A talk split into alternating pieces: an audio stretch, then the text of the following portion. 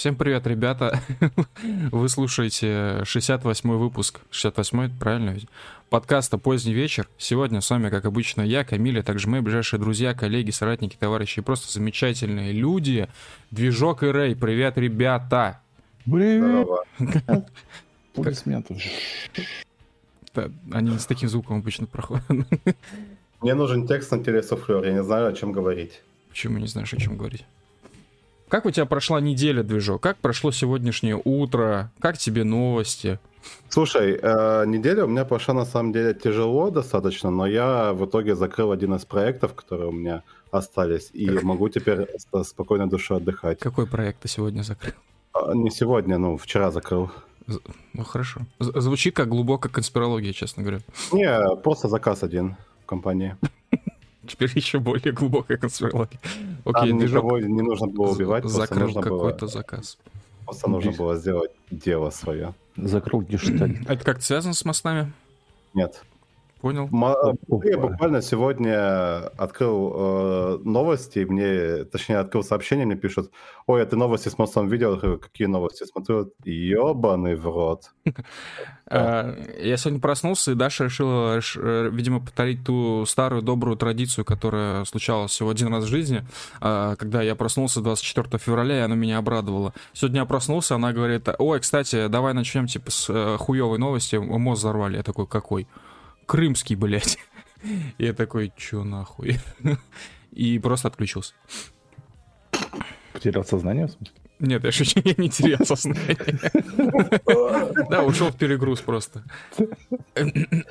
Да, в общем, вот такие новости, ребята. Взорвали Крымский мост сегодня. Вот, поэтому мы сегодня хотели на самом деле разговаривать о чем угодно, кроме хохлов. Вот, но Зеленский настолько, сука, неугомонный черт, что просто заставляет нас каждый выпуск уже, я не знаю, четвертый, наверное, подряд, или пятый, или шестой, говорить только о хохлах. Меня это уже, честно говоря, раздражает. Делать в мире, как его, на небесах только разговор о хохлах. Угу, угу. Его. Угу. Ну, справедливости ради, мост как бы не целиком бомбанули, а только один пролет, и ЖД вроде уже или завтра подчинят, или уже сегодня подчинили. Ну, то есть э, он не полностью уничтожен, он ну, просто ты... поврежден. То есть ты понял, да, цель псиопов — это чтобы тебе стало похуй. Как только... Чьих всех. Как только тебе станет похуй на происходящее событие, это значит, что у пацанов на фронте просто пропадет поддержка и любая мотивация что-то делать. Не, в смысле, мне не похуй на то, что вы сделали, но как бы э, с учетом того, какие там им последствия обещали и будут ли эти последствия применены, и получатся ли они эти последствия, как бы... Ну, что тебе Путин вот... в двухтысячном году обещал, помнишь? Я в двухтысячном году был не на территории Российской Федерации. А где ты был? Ну, на Украине, где я был, мне восемь лет было. А что ты там делал? Что там, блядь, играл в Sony PlayStation один, в дракончика Спайро, игру Могила два. Что за дракончик Спайро? Что за игра Могила два, мне больше интересует. А не Могила два. Спайро — это платформер такой детский, где ты играешь за фиолетового дракончика, бегаешь, собираешь яйца драконов или собираешь окаменелых драконов и пытаешься вернуть мир. Подожди, а тебе в две тысячи одиннадцатом году сколько лет было? девятнадцать, наверное, да, девятнадцать. А, ну ладно, хорошо. Понятно, ладно. Вот, а Medieval два — это, собственно, уже этот hack and slash, по, по сути, или как это правильно называется, жанр. Ну, похуй. А, там ты играешь за воскрешенного средневекового рыцаря, который ебашится сначала в первой части с колдуном, который э, поднимает орды нежити, а во второй части ты играешь уже тоже, опять же, за этого рыцаря, но уже против... Э, Как его? Против какого-то лорда, который взял часть книги заклинаний колдуна, которого ты ёбнул в первой части, и опять начал воскрешать мертвых. А, недавно выходил, ну как недавно, наверное, год назад или два назад, выходил ремастер первой части на PlayStation четыре, а, но он, к сожалению, не очень хорошие отзывы собрал, у него продажи были не очень, и поэтому вторую часть заморозили. А я бы очень хотел в нее поиграть уже, да. Кто играл в игру Могила два, плюсуйте в чате. Да не Могила, Medieval. Ты сейчас описал игру, которая отлично подошла бы названием Могила, блядь. То есть там буквально кого-то рыцаря, блядь, воскрешают. Он вылезает из агем могилы. Блядь. Ладно, для тех, кто с нами впервые сегодня, не знает, чем мы, о чем мы обычно разговариваем, о чем вообще этот подкаст, я хочу напомнить, что этот подкаст у нас в, значит, выходит не только в видеоформате, но и в аудиоформате в крупнейших подкаст-терминалах. Это первый момент, то есть это Яндекс.Музыка, Spotify, Anchor, Google Подкасты, вообще, короче, вот везде. Это первый момент. Второй момент, если мы здесь говорим что-то максимально на серьезных лицах, как правило, мы пиздим. Вот, это, это важный момент. Поэтому не воспринимайте наши шутки как что-то максимально серьезное. Мы не обладаем экспертным мнением ни по одному из вопросов, которые мы обсуждаем, но что-то ну, знаем. Нет, мы в чем-то мы можем, конечно, обладать экспертным мнением, вот, когда речь не заходит о политике. Но когда речь ну, заходит да. о политике, это тупо разговоры на кухне. Сегодняшний подкаст давайте начнем с первых двух донатов. Первый пролетел аж час назад. Человек отправил донат до подкаста еще, чтобы мы его зачитали первым. Артем отправил нам шестьдесят рублей. Спасибо большое, Артем. Он пишет: «Привет, парни. С месяц назад подсел на ваши подкасты. Как думаете, есть какой-нибудь способ Нормису попасть на миротворец? Хотелось бы получить эдакую ачивку в жизни». Братишка, я думаю, что попасть на миротворец можно только одним способом. Если ты пойдешь сейчас на войну, это первое. Если ты будешь постить очень много фотографий своих военных преступлений без какой-либо мозаики, без каких-либо масок, без всего, то есть чтобы всем было идеально видно твое лицо. Можешь еще на этих фотографиях показывать паспорт, ну там без чувствительных данных, а-ля там серия, номер, только чтобы вот фамилия, имя было видно. Вот, тогда, я думаю, ты обязательно попадешь на миротворец. А, И... Не обязательно военные преступления, кстати, достаточно просто воевать. А, возможно, просто я не думаю, что все те тысячи людей, которые спалились по фоткам в СВО, сейчас есть на миротворце. Я вот прям очень сильно в этом сомневаюсь. Они Слушай, же... ну если будет супер дерзкий чел, который будет еще и паспорт светить, я думаю, он появится. Да, так, да, то есть это вот такой простой вариант, как вкатиться на миротворец. Вот. Вообще, может, ну типа... Движок договориться сможет? Нет, я не могу договориться. Мелитопольский СБУ, к сожалению, больше не существует, поэтому никак. А, ладно, второй, второй донат нам пришел, восемьдесят восемь рублей от анонима. А, значит, аноним пишет: «Срешу министра обороны с чрезвычайными, мать их, полномочиями, и пусть его мя- мягонькие лапки не щадят ни врагов, ни своих». Ну, своих не знаю, зачем. Э-э- врагов, да, конечно, лучше не щадить. Во- вообще, конечно, вот мы недавно делали серию карточек, вот, где мы задали, ну как, подготовили, короче, универсальный ответ на любую хуйню, э- которая сейчас возникает в головах и наших, и наших соотечественников. Эта серия карточек называется «Непонятно». Вот, честно говоря, я уже не понимаю, что происходит, вот, сам не понимаю, то есть... Вокруг творится какой-то пиздец, то есть ни на что не дают никакие ответы. Что происходит на фронте, непонятно. Как бы, что происходит на границе, не на западной границе, а вот на южных там. Сколько людей уезжает, непонятно. Вот. Сколько людей возвращается, непонятно. Вот. Дадут ли снарягу, ну, тем, кто мобилизовался, тоже непонятно. Еще миллион вопросов просто без ответов. Я не понимаю, у вас как вообще в голове это работает, ребят? Вы Короче, сами что-нибудь понимаете? Я бомбану этой темой, как э, обычно всякие там типа провластные каналы говорят: mm-hmm. «Вас это ебать не должно, наверху знают лучше». Да, в натуре. Причем я хочу сказать, короче, мы не просто так в посте упомянули сайт объясняем.рф. Я предлагаю переименовать этот сайт «тебя ебет.рф», потому что иного названия в голову не приходит. Когда ты видишь два материала, один материал называется «Можете пробить», эти все материалы есть на этом сайте, мы сейчас не придумываем. Первый материал: «Можно ли пользоваться телефонами в военной части?» Ну, вообще, вот как бы на службе, будучи мобилизованным. То есть не мобильные телефоны, а именно смартфоны. Написано: нет, нельзя, запрещено, значит, там по правилам вся хуйня. Ну, типа, допускают в каких-то там случаях, короче, обычные телефоны кнопочные. Тогда можно.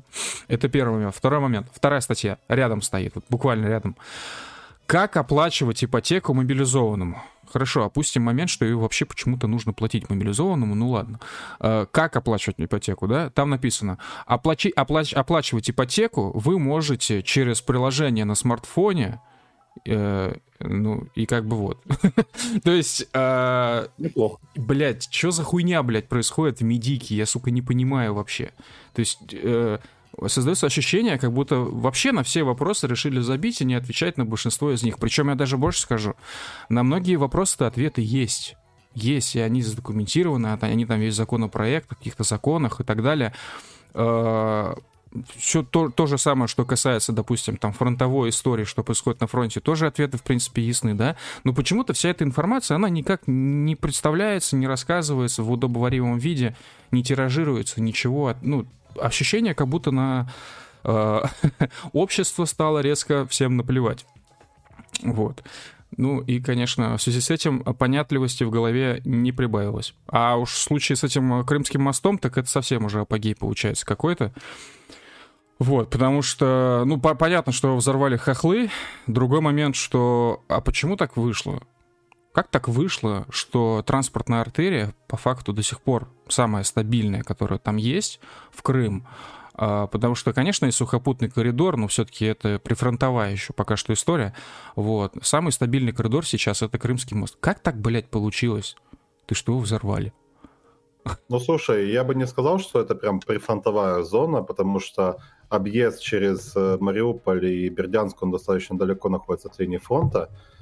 Но, опять же, как бы, тут вопрос скорее не к тому, как это пропустили, а есть ли конкретные лица, которые понесут ответственность за этот э, просчет, так сказать. Я бы даже не, не сказал просчет, проеб. Вот, откровенно проеб, потому что э, на территории, вот, короче, перед въездом есть там куча всяких штук, которые проверяют на наличие взрывных устройств, бла-бла-бла. В итоге mm-hmm. у нас э, по мосту проезжает чел, которого дистанционно просто подрывают. Угу. А, и вот задается, задаемся вопросом, а нахуя тогда это все нужно, если у вас это не работает? Да, да, это называется театр безопасности. Знаете, вот это, этот термин театр безопасности обожали либерахи очень. То есть э, разные блогеры, там, которые так или иначе как-то говорили о той же самой городской всякой среде. Вот Варламов типичный пример. Варламов, Гершман, там, я не знаю, даже Кац иногда там упоминал про это. Толпа народа, короче. И как-то вот все сквозь уши немножко так проносили. Вот, но по факту же так и есть театр безопасности. Я не могу сейчас вспомнить точное место и дату, когда это было, но помните, был теракт на каком-то вокзале, не помню город, к сожалению. Волгоградский вокзал. Да, да, да. Вот там все было то же самое абсолютно. Мне кажется, эти ситуации очень похожи. То есть там был какой-то театр безопасности, здесь был какой-то театр безопасности. Потому что э, вот я вот помню, что касается вокзалов, в секрете вокзалах, много раз я мимо, мимо охраны проходил тупо с сумкой. Большой сумкой такой спортивной. То есть я просто пользовался тем, что охрана пропускала. Ну, в смысле, она смотрела не в мою сторону. И я такой, типа, да в пизду, я не хочу, короче, ставить никакую сумку, на ни на какую ленту. Сейчас время тратить. Э, просто пройду. И проходил, пока они не видели. Вот так этот театр безопасности работает, кажется. Вот, может быть, все-таки стоит как-то вот в этом направлении поработать. Плюс еще момент, что вот все эти скулшутинги, которые в России происходили, да, ну там же примерно такая же история. То есть есть какой-то театр безопасности, есть какой-то охранник, у которого ни оружия, ни хуя. В лучшем случае у него там будет кнопка тревожная, в смысле. Вот. И все, что он может сделать, это только ее нажать, по сути. Ну, может быть, я не знаю, может быть, он кого-то своим телом может защитить. Вот и здесь то же самое. Причем как бы, судя из тех заголовков, которые я читал в новостях, там подавали чуть ли не так, не так, что типа обычно все фуры проверяют, просто вот эту почему-то не проверили. Вот. Точнее, вот, подают именно так информацию, хотя у меня создается ощущение, что там не проверяют вообще никого, что очень странно в такой ситуации, как сейчас, в рамках спе- специальной военной операции. Ну, я не, не то чтобы хотел говорить в оправдании этого всего дела, но есть такая тема, что пока что-то работа не сломается, значит, чинить не надо. Ну, вот есть такая логика. Типа, пока э, не произошла какая-нибудь такая заруба, типа, сегодняшней, то mm-hmm. и проверять не надо. Типа, ну, все работает, наверное, как надо. А, так. А была же инфа, вроде нам кто-то писал, что, типа, у моста есть, ну, типа, две стороны. И с одной стороны, там, типа, проверяют нормально, а со стороны, с которой заезжал этот чел, там типа не проверяют нихуя. Ну, я так понимаю, страна, с которой проверяют нормально, это, видимо, то есть встречная полоса, то есть проверяют нормально в Крыму, но хуёво проверяют у нас здесь континентальная Россия. Ну да. И поэтому, типа, грузовик заезжал с этой стороны, типа, с континентальной. Угу, угу. Ну, это, конечно, все очень грустно. Хорошая новость заключается только в том, что на самом деле мосты действительно очень сложно разъебывать, чем ты их, чем ты их не хуяришь. Ракетами, я не знаю, там вот такими диверсионными историями один хрен мосты всегда очень, ну, реально восстановить. В данном случае, как я понимаю, там упал один, как этот, пилон или пролет называется. Пролет. Вот. Ну, по, по факту, там же не так много, наверное, работы нужно для, вос- для восстановления моста. Важен только другой факт, что хохлам в очередной раз подарили перемогу, и, э, значит, все инсайдерские каналы всю прошедшую неделю э, нас всех убеждали, и, точнее, свою аудиторию пытались убедить в том, что вот скоро день рождения Путина, который был вчера, ему, если не ошибаюсь, исполнилось, кажется, семьдесят лет, да, юбилей там вроде был. Да. Вот, что все, вот сейчас под день рождения там так начнут хуярить, ух, мама, не горюй. В итоге день рождения прошло, ничего абсолютно не случилось вчера, случилось сегодня. В итоге что-то я до сих пор не вижу никаких ответных страшных действий. Про центр принятия решений даже, честно говоря, уже как-то говорить даже стыдно. Вот, соответственно, возникает вопрос, а где проходит красная линия? Мне кажется, красная линия не проходит нигде, потому что все еще сильна партия голубей и недостаточно сильна партия ястребов. Кто, кто находится... Так смешит, блядь, эта терминология, блядь. Почему? Ну, блин, голубь мира и ястреб, ну как. Партия голубей, блядь, партия ястребов. А где партия петухов, я не знаю. Ну, слушай, с учетом того, какие сейчас действия проходят, мне кажется, петухи и голуби — это, в принципе, слова синонимы. Я, я не могу в этом я, я, я не понимаю, откуда взялись какие-то партии голубей и партии там орлов. Как они работают? То есть, по факту, решения очень многие принимает один человек. О каких партиях вообще идет речь? А, нет, смотри, типа, условно говоря, есть один человек, да, который принимает решение, но к нему приходят какие-нибудь челики, uh-huh. приближенные, и начинают ему в уши дуть, типа, да вот, короче, сейчас добазаримся, или да вот, сейчас разъебем, короче, uh-huh. все будет заебись. Uh-huh. И он такой взвешивает эти мнения, так сказать, и потом приходит к определенным выводам. Вот, допустим, есть партия голубей, условно говоря, которая говорит, нам нужно заключать мирное соглашение. Она говорит, бля, окей, давайте переговоры. Типа переговариваться, переговариваются, пацаны из ястребов там тужатся, захватывают территории. Потом э, происходит какой-то надлом, потому что все пиздят из-за того, что mm-hmm. э, там, короче, зашло не так много людей, там кор- людей не хватает, вот это вот все дело. В итоге проебывается область, и партия ястребов садится на жопу. Mm-hmm. Ой, ястреб. Ястребов, короче, Петухов. Да. А. Uh, нет, ясно, ясно. Садиться uh-huh. на жопу, потому что как бы они говорили, мы разъебем, они разъебали. А тут подлетают пацаны такие. Uh-huh. И бай, давайте вот сейчас договариваться. Давайте, короче, типа, хорошую мину проплохой игры возьмем, заберем четыре области и такие, о, все, пиздато. И типа, короче, как-то будем решать. Но типа, ребята не понимают, что с хохлами невозможно договориться вообще никак. Ну, тем более да. нельзя договориться с хохлами, когда они выигрывают. Ты можешь с ними договориться только если ты представишь им сапог на горло, условно говоря, и тогда говоришь, давай, сука, подписывай. Совершенно. А во всех остальных ситуациях получается, что типа мухрю, мы типа давайте договоримся, они такие, нет. Мы тут, короче, контрнаступление делаем, отвоевываем э, в пять раз больше территории, чем вы заняли, и типа идите нахуй, мы не будем договариваться, мы вас сейчас на поле боя разъебем. Алекс ну, вот. Джонсон в чате на Ютубе пишет: партии голубей, ястребы, башни, пятая колонна, красные линии, жертва риторики телевизора. Слушай, движок, я на самом деле согласен с Алексом Джонсоном. Я ну... тоже согласен с Алексом Джонсоном.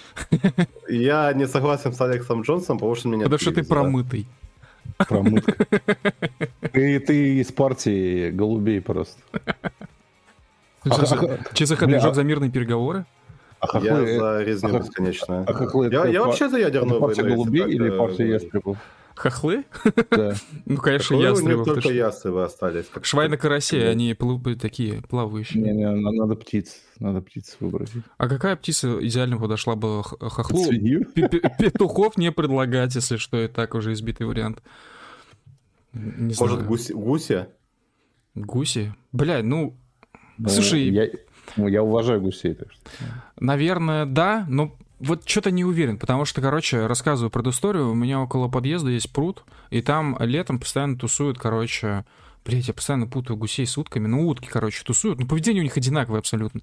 В общем, утки тусуются. А, обычно пролетают две утки, такие взрослые, и а, рожают там детей, блять. Я не знаю, как это еще назвать. Вот, производят потомство. В общем, а, эти пидорасы, они как бы находятся в черте города, они находятся в жилом дворе. И все, все равно они умудряются нападать на людей. У меня этим летом была охуенная история. Я, короче, иду на работу. Не летом, в сентябре. Я иду на работу. Вот. Э, стоят около пруда, около забора две утки. И что-то там на своем там пиздят, ну что-то обсуждают, наверное, СВО, не знаю. Вот. И папа утенок в какой-то момент поворачивается на меня. Я прохожу прямо около него, ну потому что мне иначе никак не пройти. Здесь как бы тротуар. Я прохожу мимо и сзади слышу просто крик. Он начинает за мной бежать, и я в первый раз в жизни в черте города побежал, блядь, по-настоящему, потому что я плотно обосрался. Вот. И, честно говоря, зная вот это вот, я бы не назвал хохлов утками или, или гусями. Ну, давай тогда синица. А что синица? Что в ней особенного? Она же сине-желтая. Эм... Окей, лучше хорошо. Синица в руках, чем... Герань в небе. Хорошо. Значит, пользователь под именем Редактор отправил нам два доната.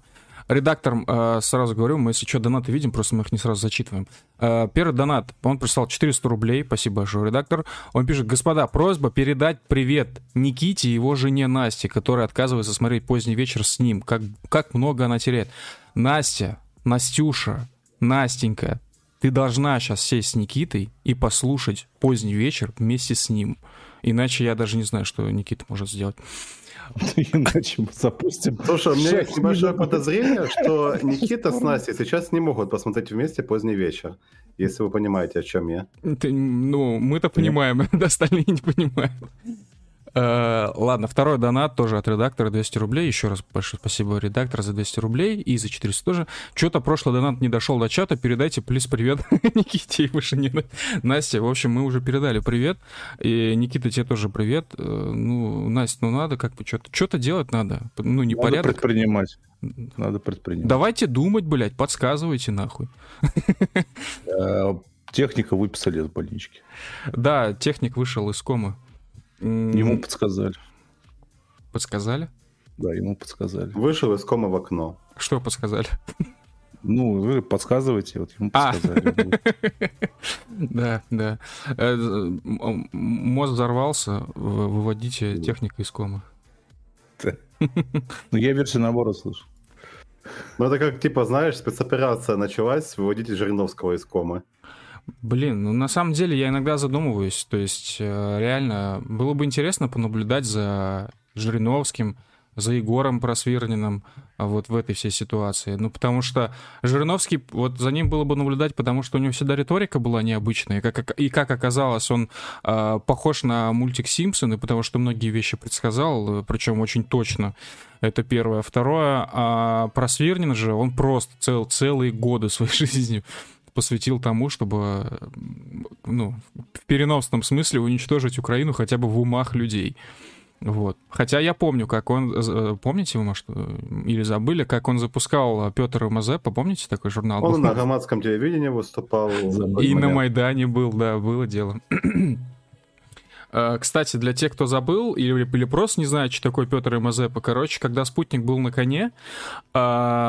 Они, запу... ну, не, как бы не спутник сам запустил, а просто какой-то их э, верный друг, соратник, товарищ, не знаю, кто это был, из Киева или откуда, запустил журнал «Петр и Мазепа», и они начали как бы коллаборироваться, «Петр и Мазепа» и «Спутник и Погром». И долгое время как бы «Спутник», я так понимаю, и конкретно Просвирнин хотел, чтобы Петр и Мазепа был таким вот украинским спутником, ну, малоросским спутником, если быть точным. В итоге в какой-то момент Петр и Мазепа люто, резко переоделись в хохлов. Вот, и знаете, очень интересно, их сайт до сих пор существует, и за ним очень интересно иногда наблюдать, раз в два года заходить, потому что дизайн Петра и Мазепы остался вот ровно один в один вот тот же дизайн, что был у них в две тысячи тринадцатом году. То есть это максимальный деградация, что сейчас происходит на этом сайте. Советую всем посмотреть. Ну, слушай, я не удивлен, что люди, которые называют журнал в честь э, предателя, я про Мазепу, не про Петра, э, рано или поздно становятся заряженными хохлами, потому что на Украине Мазепа считается национальным героем, но у нас э, в России он является национальным предателем. Как бы, я не знаю, смысл восхвалять предателей, по-моему, только какое такое могут делать. Ну, у нас в России погром считается героем, а на Украине предателем. Это как абсолютно зеркальная история. А, нет, смотри, в чем смысл предательства? Предательство — это когда есть тебе человек, который доверяет, ну, человек, которому ты доверяешь, условно говоря, а он тебе всаживает нож в спину в самый неподходящий момент. Вот это предательство. Если чел изначально к тебе не импонирует никак, условно говоря, и ты с ним никаких дел не, не вводишь, вот это вот все дело, то он не может быть по умолчанию предателем, потому что ты ему не доверяешь. Ну да, это понятно. А, них дер, что-то там...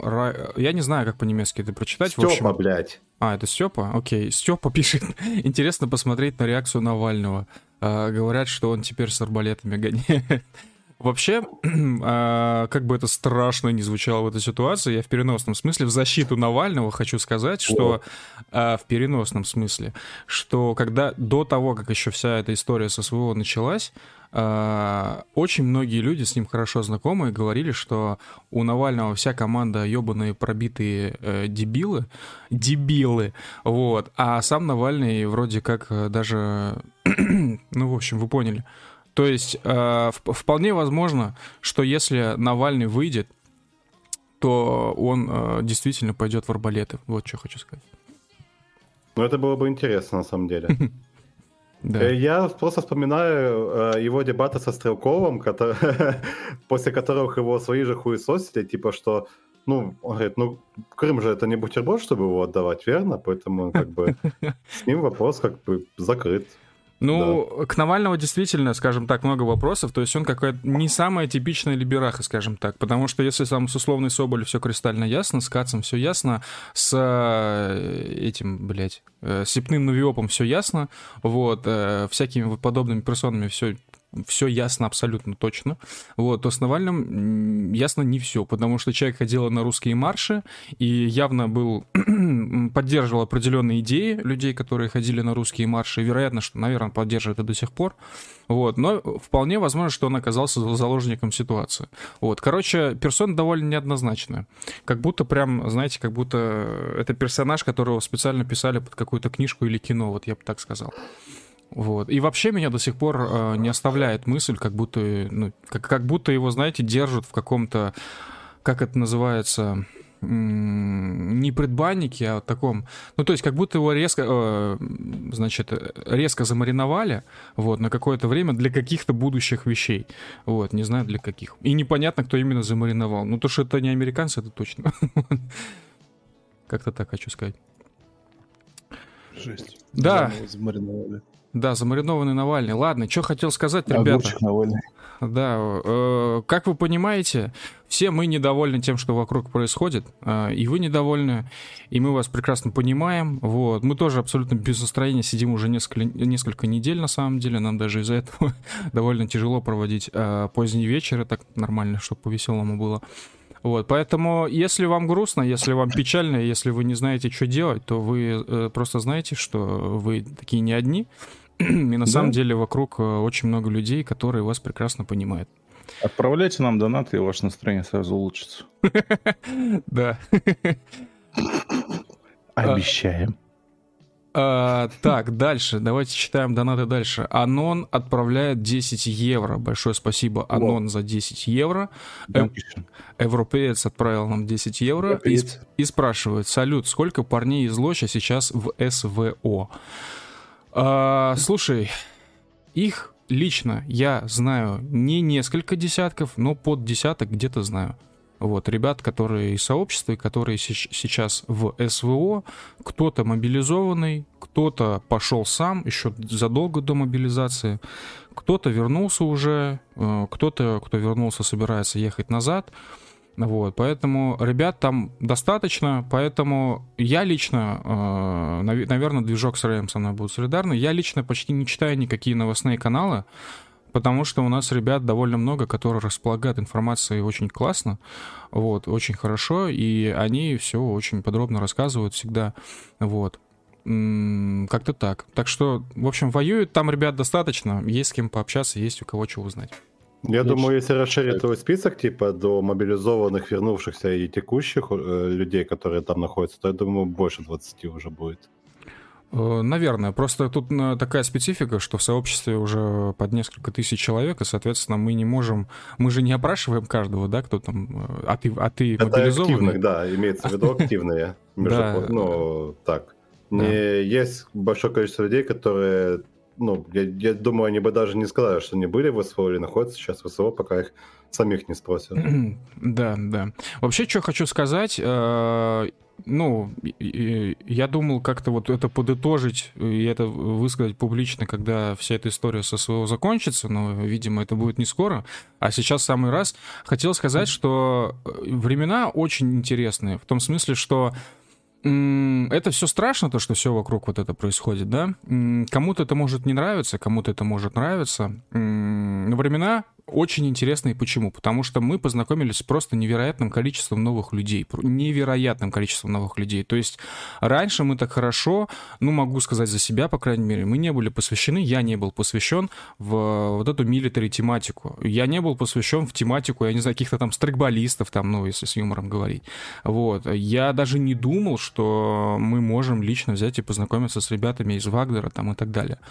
Тем не менее, эти полгода изменили вообще все. За эти полгода мы, ну, это так на пальцах одной или даже там двух рук не пересчитать, сколько новых интересных знакомств у нас появилось. Вот. И в этом смысле эти времена на самом деле очень крутые. Очень классно, что столько новых людей мы узнали. Вот. И очень классно, что многие люди даже не то, что как-то связаны с СВО оказались, а просто, что ли, проснулись в каком-то смысле. Многие вещи стали прекрасно ясны, вот. Прояснились, что ли, я не знаю, как правильные слова подобрать. Вот, потому что до этого, до начала СВО всего такого не было. И люди как-то многие жили какими-то непонятными иллюзиями, и сейчас продолжают многие жить иллюзиями, но у многих вот эта вот такая дымка, она спала. Вот. Ну и да, и наружу всплыли просто много-много-много интересных ребят, среди которых и военные, и журналисты, и какие-то даже там художники, дизайнеры, какие-то, я не знаю, работники СМИ и так далее, и так далее. Это всякие, я не знаю, музыканты. Короче, целая толпа новых людей, это круто. Дальше читаем. Река отправил сто пятьдесят рублей. Большое спасибо, Река, за сто пятьдесят рублей. Я отжался сто пятьдесят раз, слава России. Рес, респект, респект. Отжимайся дальше. А, молодец. Так, а, Левицкий отправил восемьдесят восемь рублей м- и говорит, когда патчик со срешей, слава России, победа неизбежна. Левицкий, спасибо за восемьдесят восемь рублей. Патчики со срешей будут совсем скоро. М- Я недавно на своем канале э, такой полил инсайт, короче, фоткал э, стикеры новые со срешей, которые скоро появятся в нашем магазине. Соответственно, точно такой же дизайн будет и у патчей. Кому интересно, патч-вышивка круглый, восемь с половиной сантиметров на восемь с половиной сантиметров. Что на этом патче будет для тех, кто в курсе, респект. Для тех, кто не в курсе, ожидаем, совсем скоро мы все покажем. Вот, соответственно, патч, ну, будет с Velcro, само собой. Отвечая на возможные вопросы, почему мы не делаем литье, многие говорят, вот из ПВХ патч какой-нибудь, что там, как. В общем... Мы делаем патчи, скажем так, у наших друзей хороших очень, проверенных ребят, которые занимаются этим делом давно, и у них ПВХ, именно ПВХ, льется не в России, льется в Китае. Вот. А это сильно увеличивает сроки производства, это первое. Второе, ну, не очень хотелось бы нести бабки Китаю, если честно, а, потому что и так туда сейчас бабки льются рекой.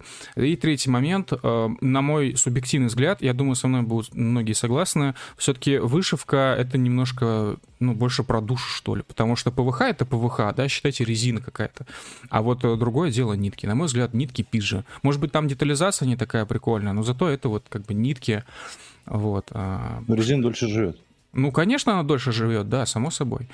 Вот. Но мне кажется, что нитки в руках держать приятнее, чем кусок резины. Хотя, хотя с другой стороны, я что-то не припомню, когда я видел последний раз какие-нибудь убитые почти с вышивкой. Да именно более убитые. Того... То есть, то есть я, я видел, то есть у меня были они типа там, пожелтевшие, угу. просто грязные. Ну, знаешь, просто там цвета кое-где отходили. Но я ни разу видел, чтобы они были рваные, поэтому хуй знает.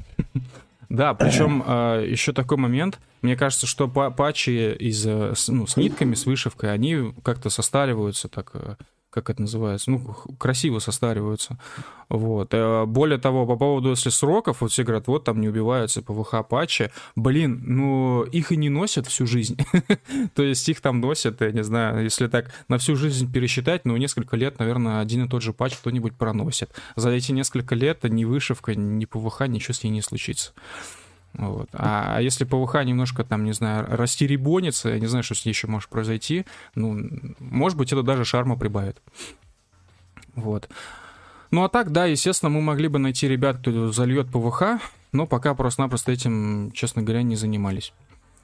Короче, у меня автоп дикий. Угу. Я просто прерву всю эту тему, потому что мы говорили про хохлов, а угу. теперь про патчи. Вот. Сейчас, короче... Ну, сегодня произошла новость, то, что взяли генерала Суровикина, да, который Доминик Торетто такой на анаболиках. Ну да, да. Угу. Да, и поставили его, ну, грубо говоря, начальником СВО, да. Вот. И у Норина написано, что в армии он известен под прозвищем генерал Армагеддон. Слушай, это какой раз уже ставят генерала Армагеддона на контролировать СВО? Я, короче, да, я дико кринжанулся с этой темы и полез э, в Google смотреть э, по датам публикации, когда, ну, когда упоминалось вот это, типа, Армагеддон, армия, там, Украина. Вот. И э, занятно то, что в прошлом году э, был генерал-полковник Михаил Теплицкий с погоняловым Армагеддон. И он, типа, тоже был на Донбассе и занимался много чем. Вот. И я думаю, у нас типа несколько Армагеддонов в армии, или это типа как такое звание, которое как флаг, который переходит туда-сюда? Я думаю, у нас несколько Армагеддонов. То есть у нас куча Армагеддонов. То есть ты дослуж... это, это типа звание, короче. Генерал да. кто-то, это Армагеддон становится. Не надо о покойниках, пожалуйста. А, извини. Ладно.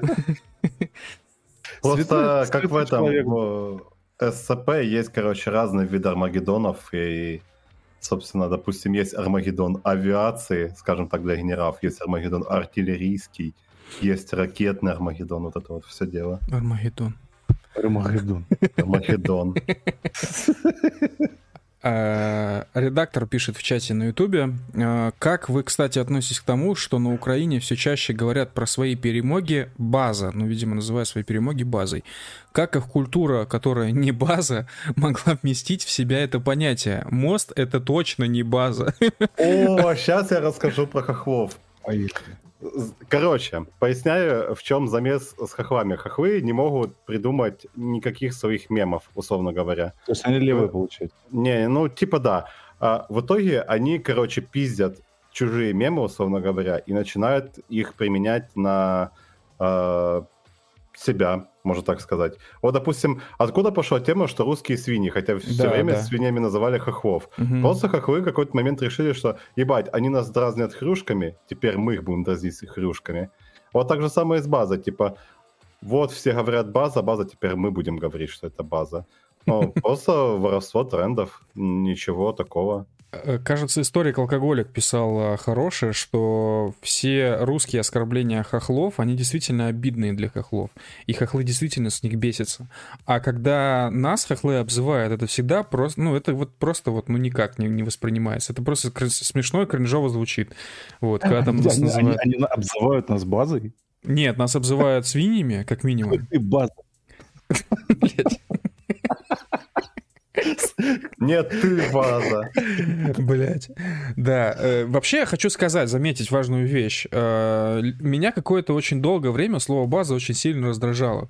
Потому что, ну, Не знаю, короче, это все я не, не мог воспринимать нормально. А, но сейчас я хочу отметить, как бы мы сейчас, и я в том числе, упоминаем это слово частенько, но тем не менее, мем-база based пришел к нам из Америки, ребята. Вот все, yes. кто пишет «база», вы используете американский мем, если что. Это не база совершенно. Использовать американские мемы — это не база.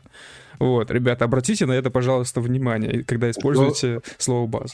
Жестко, а, ну, жестко Камиль на американском Ютубе, короче, поясняет. На канале с американским названием. Не, ну так-то мем нормально, потому что база обычно говорят э, в отношении там каких-то вещей, которые типа не вкладываются в общую картину современных медиа, условно говоря, но при этом являются правдой, поэтому и говорят база.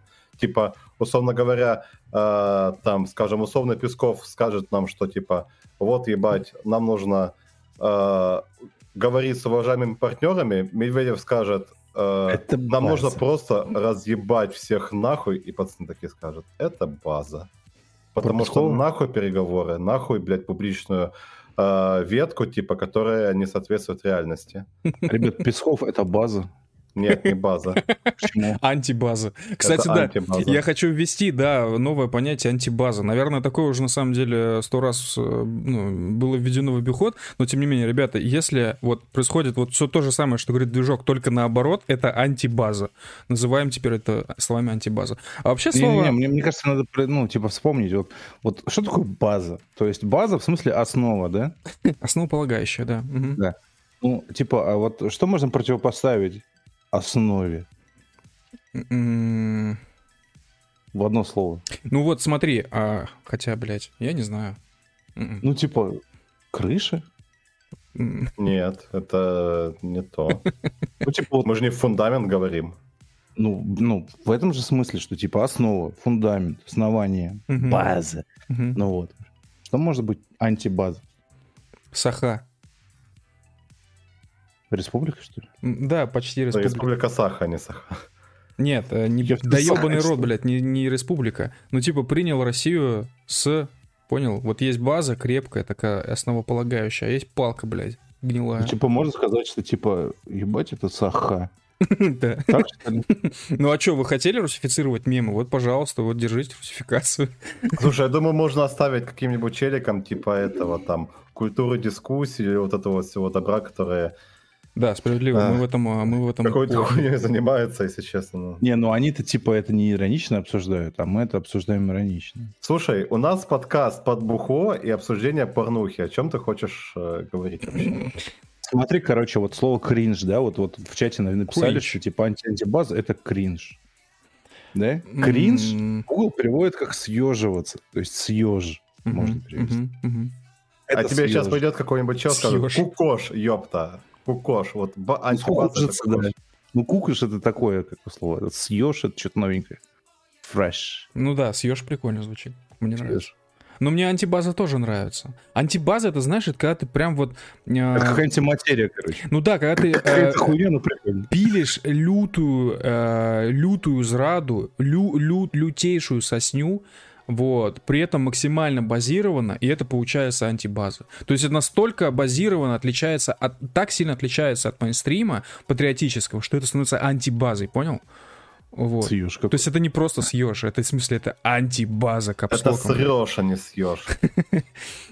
Окей, в общем, ребята... Вот срешь, по-моему, заебись, короче, хуйня, потому что, типа, база — это такое что-то крепкое, плотное, основательное, а вот срёшь, это как будто кто-то навалил кучу. Блять, а как пишется съешь? С, твердый знак, Е, Ж. Второй, четвертый в комментариях написал, вот через твердый знак. А, все, все, я понял, да. Съешь. Это, короче, мне знаешь, чем нравится это слово? То, что три буквы из четырех американцы не смогут прочитать. То есть они просто не представляют, что это такое. Хорошо, мы сейчас создаем опрос, антибаза или съешь. Голосуйте, пожалуйста. По итогам этого опроса мы решим, прогласим новый мем, новый, новый термин, который будем везде использовать. Все антибазированное будем называть этим термином. Ладно, дальше читаем донаты. Сегодня их прям очень много, что-то вообще. А, аноним А, нет, сначала не аноним, подожди, подожди. Партия «Фламинго» отправляет шестьдесят рублей. Большое спасибо тебе, шестьдесят рублей, партия «Фламинго». Переживая за отношения Никиты и Ани больше, чем за свои. Передайте, чтобы поцеловали ее в десна. Это все хорошо, только там была не Аня, там была Настя. Может, это уже, может, это уже другая, как бы, ну, типа пара.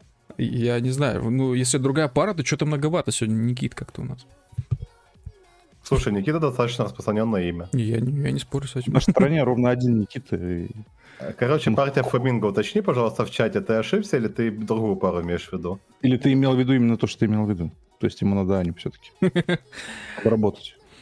А, хорошо, идем дальше. Аноним отправляет нам четыре евро. Аноним, большое спасибо за четыре евро.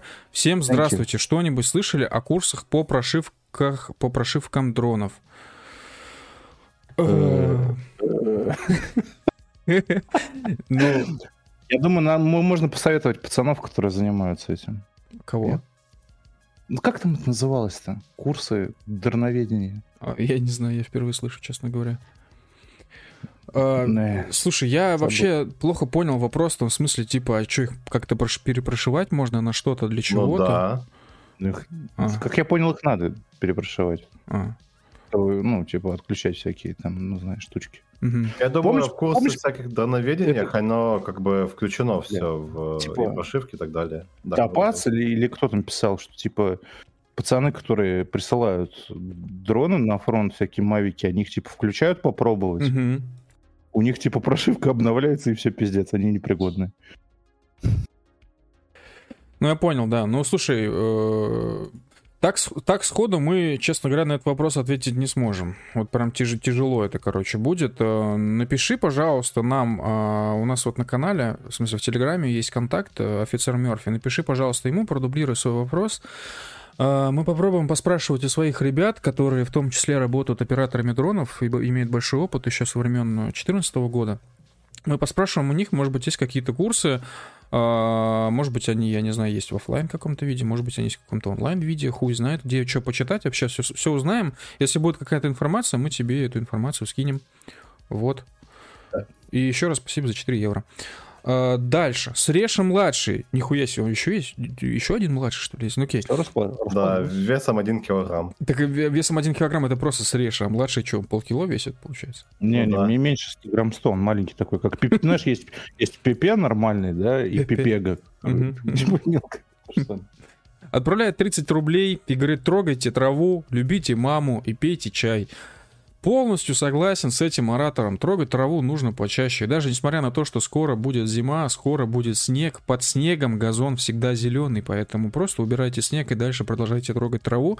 А еще лучше заведите себе маленькую баклажку дома, в которой будете выращивать такой кустик газона, вот, чтобы всегда можно было его потрогать. Или даже вот они продаются в любом цветочном по сто рублей.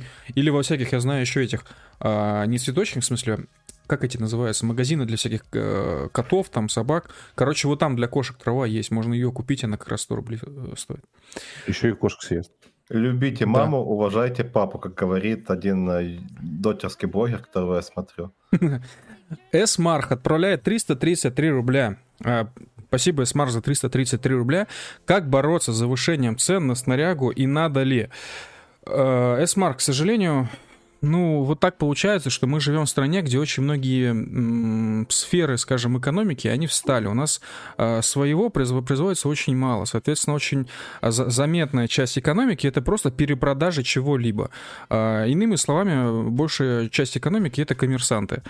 Вот. Хочу процитировать Владимира Путина, который сказал, что в сознании народа коммерсант — это жулик, а я часть народа. Вот. Ну, в общем, конечно, если без шуток, переп... здесь последние тридцать лет все перепродают, все, что можно абсолютно, начиная от заводов, заканчивая кожаными куртками из Турции, и с этим просто невозможно бороться. То есть, конечно, можно, знаете, что значит, что называется, проголосовать ногами, да, то есть, например, я постоянно призываю, если тебе не нравятся там какие-нибудь гости из каких-то стран, то не просто не покупай у них ничего, и все. В принципе, в данном случае, наверное, можно было бы сделать то же самое. Только другой момент, что сейчас снаряга нужна вообще всем, блядь. И не факт, что тот продавец, у которого сейчас завышенная цена, что он не единственный вообще, в принципе, у которого снаряга сейчас имеется нужная. Вот, поэтому, ну, можно его про, как бы пробойкотировать, э, снарягу не купить и остаться ни с чем. Вот такая есть проблема. Можно поступить умнее. Ну, понятно, что не с любой снарягой такое получится, но часть точно можно закупать в Китае, как минимум. Вот, тут, тут как бы опять же за брендом мы сейчас ничего рассказывать не будем, потому что мы не профессиональные военные, не будем давать никаких рекомендаций, просто мы знаем, что наши ребята, которые в том числе сейчас там на передке, многие из них не стремаются определенных там каких-то китайских брендов. Вот, спокойно заказываю с Алиэкспресса и, и окей, все. Но на Алиэкспрессе тоже цены ёбнутые, тем не менее.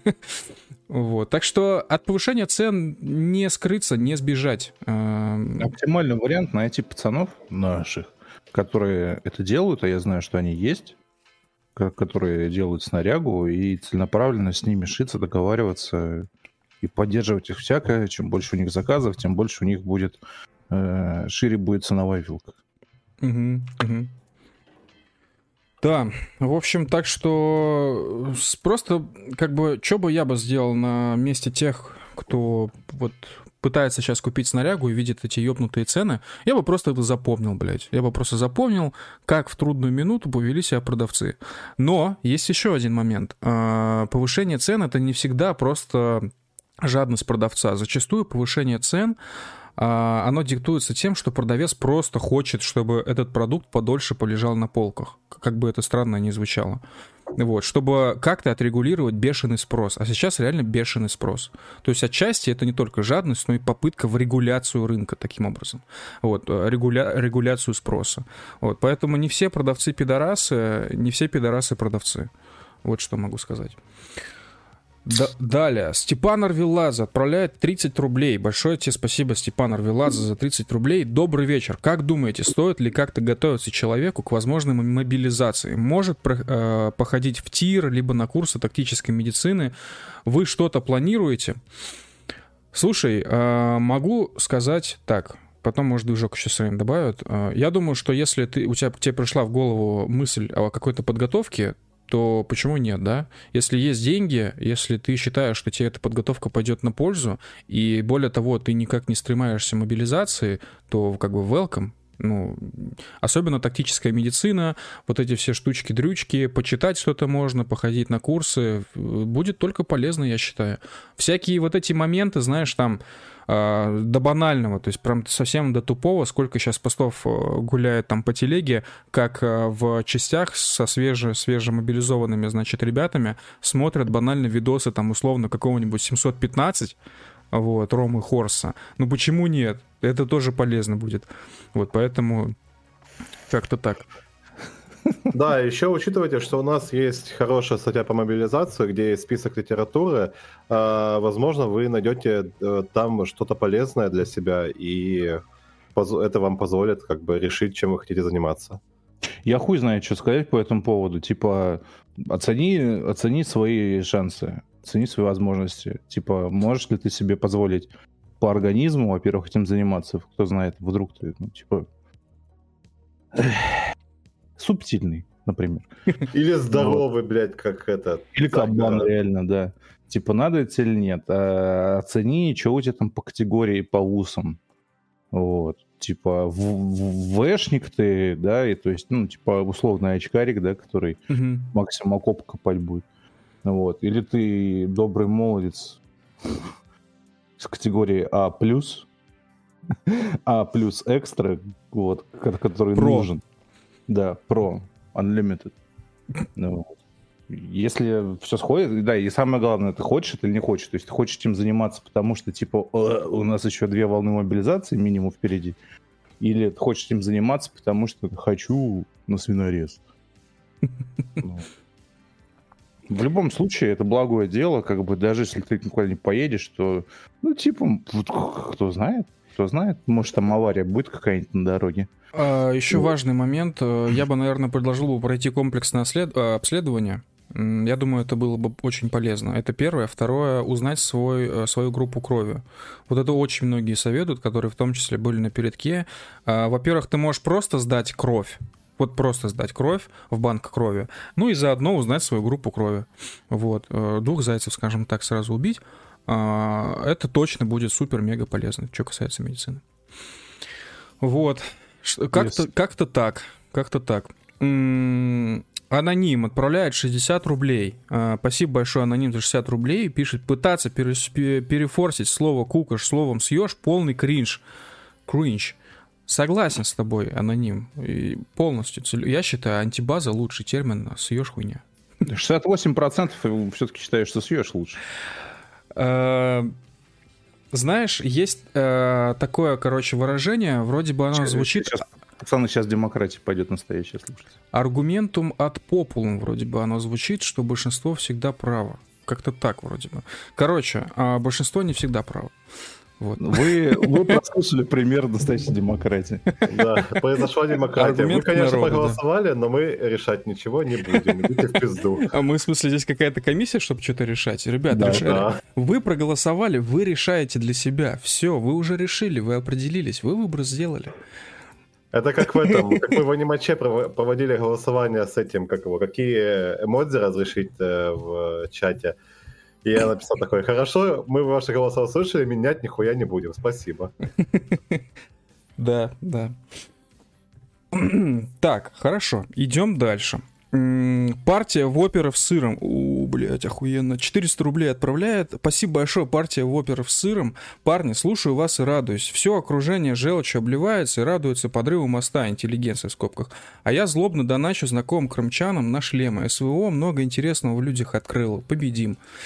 Партия воперов с сыром, полностью тебя поддерживаю. То, что происходит вокруг в медиасфере, это ебаный пиздец. Я сегодня вот только видел скриншот от нашего товарища по сообществу, который скинул э, скриншот, значит, подруги, которая уехала в Тифлис.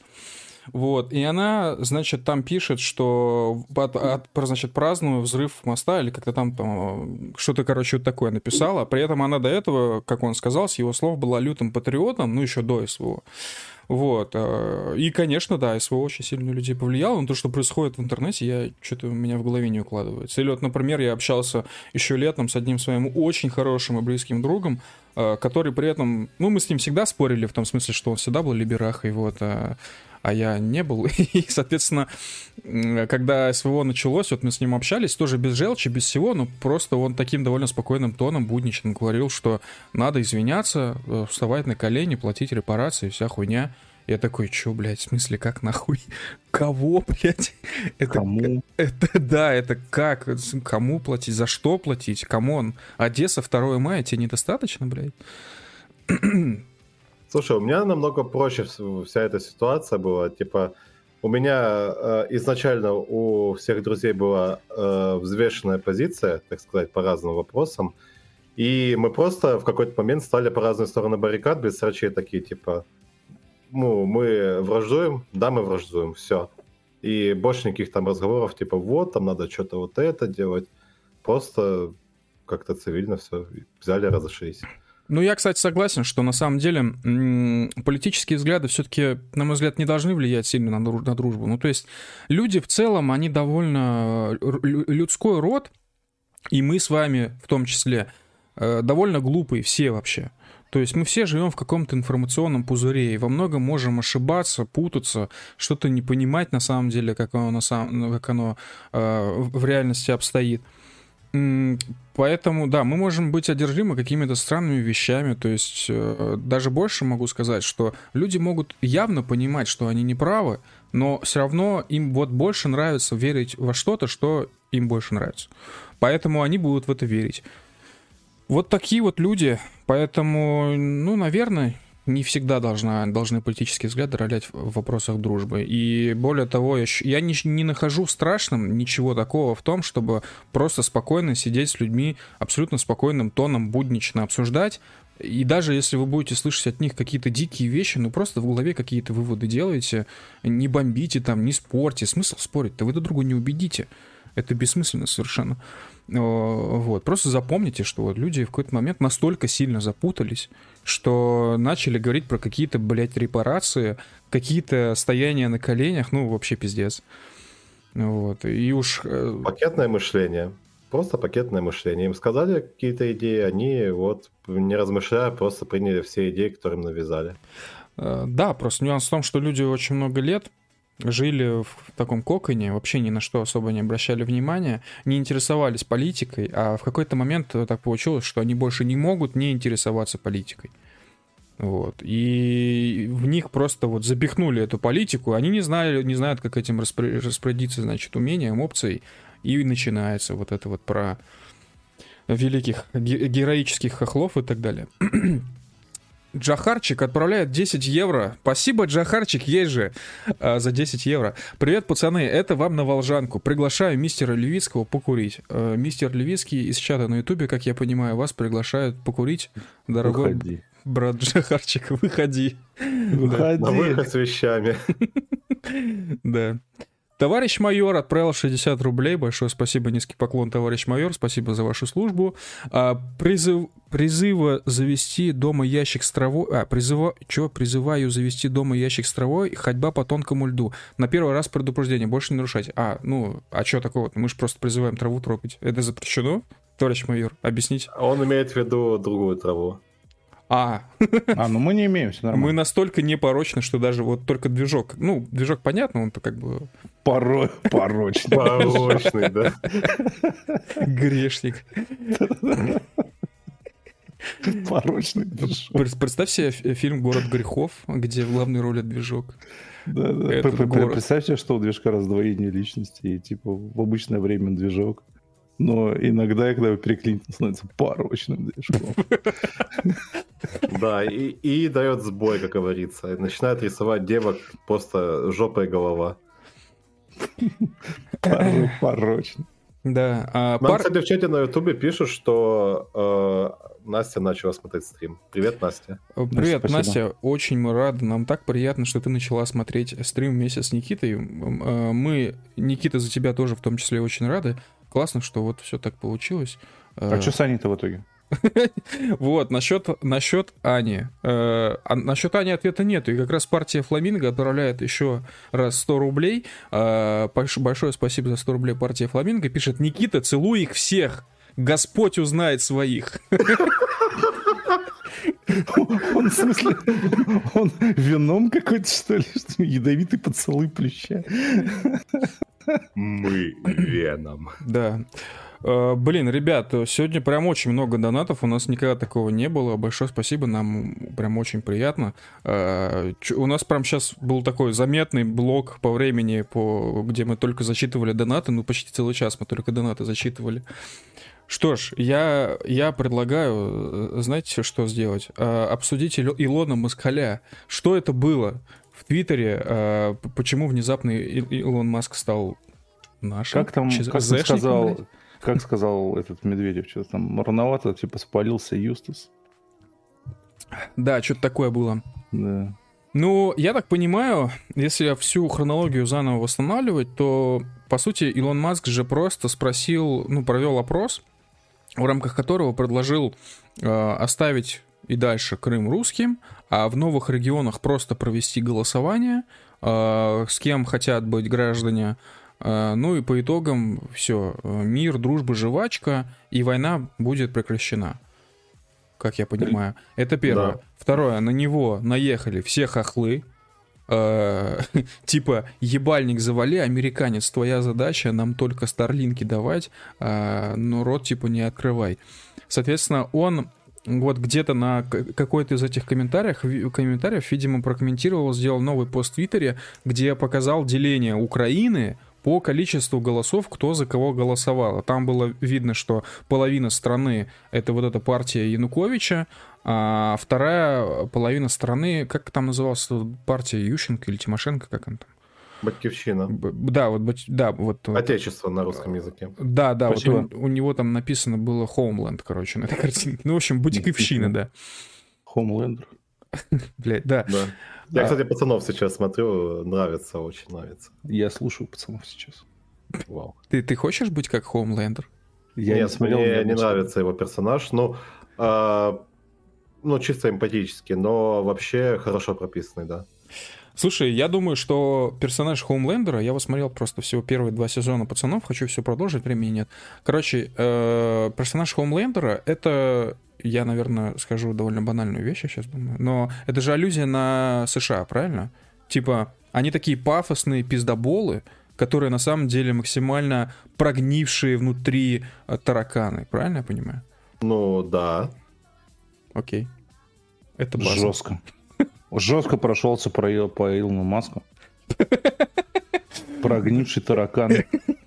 Слушай, насчет этого партии регионов и Батьківщины, мне кажется, ну, он зря на самом деле приводил стату по выборам две тысячи двенадцатого года, потому что за это время дохуя чего на Украине поменялось, и ему стоило проводить в пример голосование две тысячи девятнадцатого года, когда голосовали Зеленский и Порошенко, потому что Порошенко оставили, собственно, западные страны, условно, западные части Украины, условно говоря, Зеленского — восточной и юго-восточной, то есть разделение сохранилось.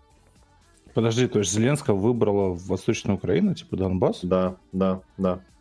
И, нет, ну не, не только Донбасс, но типа, э, скажем так, у него значительный перевес в многих областях Украины, не только на юге и востоке, но э, как бы у него и предвыборная программа была соответствующая под эти реалии.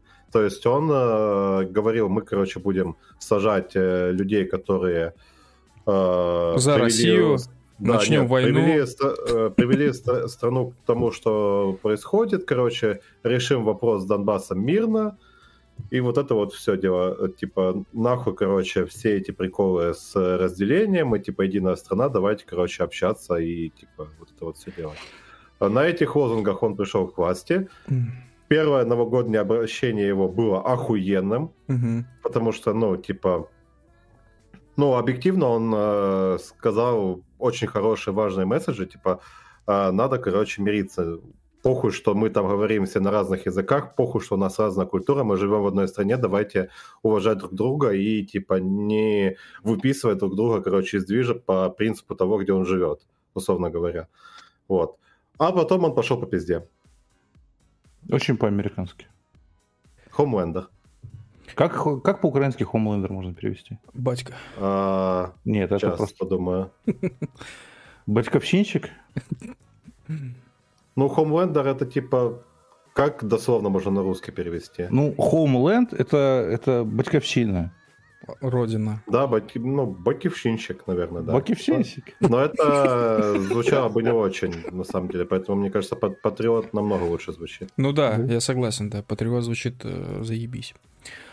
Так да. Вот, по поводу Илона Маска, да, не знаю, что там обсуждать, потому что я свято уверен, что, блядь, все его решения основаны исключительно на бизнесе. И все. Он будет говорить так, как выгодно ему персонально, а не какой-то там, блядь, стране, будь это Америка, Украина, блядь, Россия или Зимбабве. Ну, есть еще такая тема, что он Украине старлинки поставлял. Ничего. На этих, как его...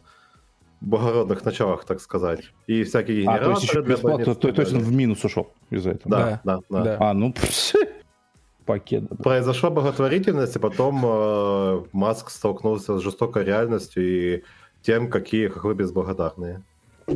Неблагодарные, точнее. Я надеюсь, Пошел. что хохлы дойдут до того, что против себя повернут весь мир, потому что в целом, э, если мир с ними останется наедине в течение нескольких лет, нескольких лет, то так и должно произойти в теории, потому что хохлы идеально с этим справляются, они максимально охуевшие черти. Ну да. Ну, э, с учетом того, что Зеленский там предлагал еще всякие... типа и ускоренное вступление в НАТО, чтобы защищать Украину, и превентивные ядерные удары по Российской Федерации, типа, они эту функцию выполняют с такими семимильными шагами. Плюс, опять же, вспомните наших либерах типа Каца, которые говорят, вот, и, по-моему, это не Кац говорил, это Милов говорил, что, типа, рассказываешь, короче, людям, что как вы никакие не фашисты, а потом они приходят в комментарии, и ситуация становится очень сложной. Вот, я не знаю, как можно... Как можно затравить Каца, чтобы он начал да, топить за Россию? За Реально, Каца реально нация, да, теперь? Я не знаю, мне кажется, что да, пройдет еще полгода, он, короче, поставит себе Z на аватарку и скажет, короче, бей хохлов, спасай Израиль, я не знаю. Кац восемьдесят восемь. X Кац, X. ЧК КПСС отправляет четыре евро. Спасибо большое, ЧК КПСС, за четыре евро. Что думаете про Пашу Техника? Почему персонаж так популярен и никто ему не, не мешает, кроме него самого? Потому что Паша Техник — это андерграунд рэпер, который был, скажем так, важен и популярен где-то в две тысячи двенадцатом-тринадцатом году. Вот. И более того, он довольно эпатажный мальчик, вот, за которым смешно наблюдать. Он зачастую выдает очень смешные и забавные вещи. В целом его музыку так никто и не понял на самом деле. Даже те, кто пытался слушать его на полном серьезе, скорее всего, ничего не понимали. При этом многие его текста, если это вообще можно назвать текстом, этот набор слов, многие помнят. Вот, я, например, могу даже что-то вспомнить. Вот, поэтому Паша Техник просто смешной, прикольный, э, забавный челик. Вот что могу В каком-то сказать. Плане Техник — это Киркоров. Ну, то есть, нет, ну, ладно, я плохо сравнил. Не Киркоров, а какой-нибудь... Максим Галкин. Нет, как этого кудрявого зовут? Леонтьев. Да, да, да, да, да. Короче, Паш Техник — это Леонтьев, то есть параллели какие? Короче, Техник выехал же на контейнере, блядь, когда, когда было засилье типа шаблонного банана рэпа. Да. Вот. И он такой, короче, весь свежий, короче, приходит, mm-hmm. вот, начинает какую-то хуйню андеграундную нести, ну, короче, андеграунд. Вот. И получает свою фан-базу, которая до сих пор за ним следит почему-то. Mm-hmm. То же самое, что и Леонтьев, блядь, в Советском Союзе. То есть все, все, все было стандартно, а потом выходит чел в латексных трусах, блядь. База. В местной, да, в местной филармонии и, и начинает про мокрые киски петь, блядь, буквально. Я не, я не шучу. Mm-hmm. Вот. Я не помню, как эта песня называется. Вот. И все такие, нихуя андеграунд. Вот. Короче, вот, он то... и оба сейчас не актуальны, как я понимаю, одинаково причем. Ну, потому что андеграунд — это не значит, что должен быть хуёвый андеграунд. Нет, просто прикол в том, что андеграунд исчез. Ау. Не да. знаю, я из андеграунда слушаю, слушаю «Экзорциста». Это андеграунд. Я не слушаю андеграунд. Анон отправляет пятьдесят евро. Нихуя себе. Нихуя себе. Данкишон, на каком языке сказать спасибо, скажи, пожалуйста. Скажи на итальянском. А я не знаю. Маргаретти. Маргаретти. Бонджорно. Анон, большое спасибо за пятьдесят евро. Злочановцам на снарягу и лечение. Илон Маск просто хайпажор, пох на него. Много в последней неделе ваших знакомых или по сообществу мобилизовали. Может, сделаем общую кассу для злочей-мобиков? Вау. Ну, да, по поводу Маска, он действительно хайпажор и очень любит посидеть на госдонатах, госдотациях, это факт. По поводу того, много ли мобилизовали, ну, как мы говорили в самом начале подкаста, э, из тех, кто активен, скажем так, мобилизованных мало, вот именно мобилизованных, прям по, по частичной мобилизации. Вот. По поводу людей, которые просто интересуются темой мобилизации, более того, готовятся, как-то покупают снарягу, там, аптечки, все-все-все изучают, на курсы ходят. Вот таких людей действительно много. Тут уж даже, ну, не несколько десятков, даже больше, наверное, будет. Вот. По поводу какой-то общей кассы, слушай, ну, у нас ходили такие мысли. Вот. Пока, пока сложно сказать. То есть пока что мы справляемся просто сборами. То есть если есть человек, который вот-вот отправляется, либо ему пришла повестка, либо же он сам идет добровольцем по списку добровольцев в военкомат, мы пилим сбор, вот, и эти деньги, ну, деньги вроде бы, вроде бы как собираются, люди одеваются, все нормально. Вот, мы в том числе на канал недавно тоже в том числе писали, помните ту историю про, значит, нашего коллегу, который сейчас по частичной мобилизации попал в, мо- в поселок Мосрентген в Москве, двадцать седьмая гвардейская мотострелковая дивизия, если не ошибаюсь. Вот мы историю про него писали на канал. Вот ему в том числе мы помогали деньгами, делали сбор, его собирали, одевали, ну, там давали какие-то... Я, я вспомнил, что он просил, просил не палить его на всякий случай. Ты буквально сказал. Ну, так мы сегодня полетели от вот этого вот все дело. Не, я же без имен, без всего такого. Я имею в виду, что... А сколько? А там много людей? Что много людей? Где? Ну, в этой двадцать... Да, ты что, там дофига людей, не беспокойся вообще. Anyway, большое спасибо за пятьдесят. За полтос. Да, еще... Ребята, давайте по-итальянски. Грац, грац говорить. Маргаретти. Грац. Мискузи. Грац милли. Все. Да, да. В общем, пока что справляемся с сборами. Если прям пойдет какой-то резкий поток, а потока пока не наблюдается, то есть потока мобилизованных, тогда да, можно, возможно, речь зайдет о какой-то общей кассе, из которой, ну, по возможности будем там какие-то, какую-то копейку выделять. Вот. Но пока об этом речи не идет. Как минимум, потому что со снарягой пиздец какие большие проблемы. То есть ее деньги, даже если есть, ты, возможно, ее не купишь. Потому что спрос ёбнутый. И некоторые вещи, блядь, сороковых годов, блядь, продают за какие-то невероятные суммы. Вот. Да, то есть есть вариант, короче, брать нормальную снарягу, но брать ее сразу оптом. То есть именно размещать заказ за какую-то, ну, серьезную сумму на серьезную партию. Вот, тогда, ну, соответственно, по всем правилам, блядь, рыночной, рыночной экономики ты ставишься в приоритет, потому что ты много денег, блядь, отвалил, вот, и тебя отгружают партию. Да. Вот, но продавать мы пока точно это не собираемся, потому что, ну, как бы там геморрой определенный есть. Вот, а партия в тех количествах, в которых это будет целесообразным, ну, нам пока не нужна. Ну, это называется колхоз, по сути, то, что Рэй описал. Такая старая тема, типа, все скидываются бабками и мутят какую-то большую партию, какой-то большой заказ. Типа, вот. Да. Да, а самим такое продавать? Не, слушай, ну, тут же вообще об этом речи не идет, потому что те, кто это продают, всегда остаются крайними, всегда становятся говноедами, значит, в общественном сознании, поэтому нахуй да, надо да, это да. лезть. Представь, короче, закупаешь тысячу, блядь, каких-нибудь разгрузок, ага. и буквально завтра, короче, просто Украина застекляется полностью. И у тебя просто тысячи броников лежит. Такой, блядь. Охуенно, да. Да. да. Так, Квентин отправил триста рублей. Большое спасибо, Квентин. Грация милли. Маргаретти. Дискузия.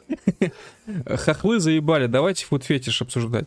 Давайте. Блядь, ненавижу ебучий фуд-фетиш. Давайте не будем обсуждать фуд-фетиш. Давайте что-нибудь другое помимо хохлов обсудим. Почему у Тарантино в фильмах ноги грязные постоянно? Uh, не, есть... не знаю, но могу сказать, что когда Даша Навальная выложила фотографию своих ног в грязных носочках, это произвело фурор. Wow. То есть Тарантино что-то знает. Видимо, грязные ножки все-таки роля.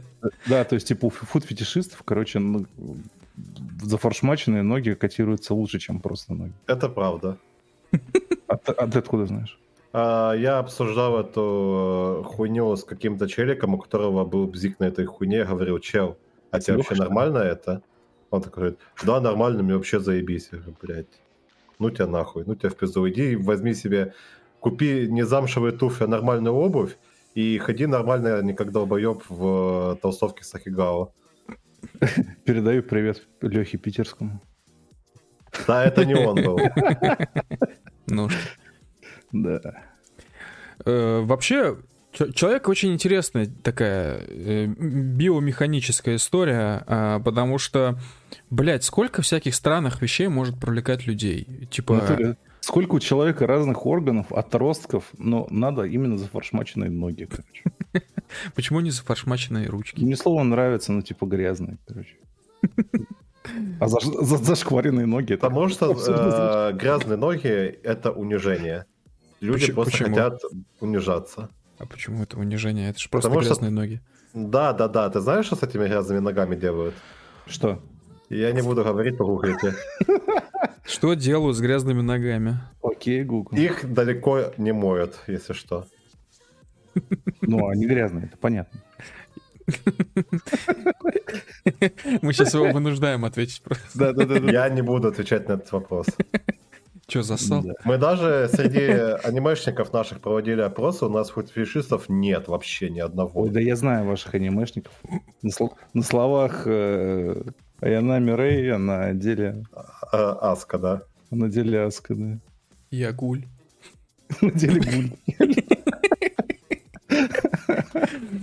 Да, в общем, короче, любой, блядь, атовизм, который может быть, и не только атовизм, а просто что-то, просто что-то, это может являться объектом сексуального, сексуального давления. Вот, и я нахожу это забавным. Мне кажется, это такая особенность эволюции, в том смысле, что э, Бог дал человеку великий дар, разум, но вместе с разумом он дал ему и много... Грязные ноги. Да, фуд-фетиш, да. Это что-то две противоречия друг другу. И аниме. Три противоречия друг другу. Я, я, кстати, не знаю, у кого первое это пошло. Это Тарантино придумал эту хуйню или анимешники? Бога? Да, он из- изобрел. Разум? Фетиш. Грязные ноги. Аниме. Тарантино придумал. Тарантино ответственный за атомные бомбардировки Хиросимы и Нагасаки. Слушайте, а как вот мне хотелось бы обсудить по поводу хохлов опять. А как вы относитесь к Максиму Галкину и Алле Пугачевой?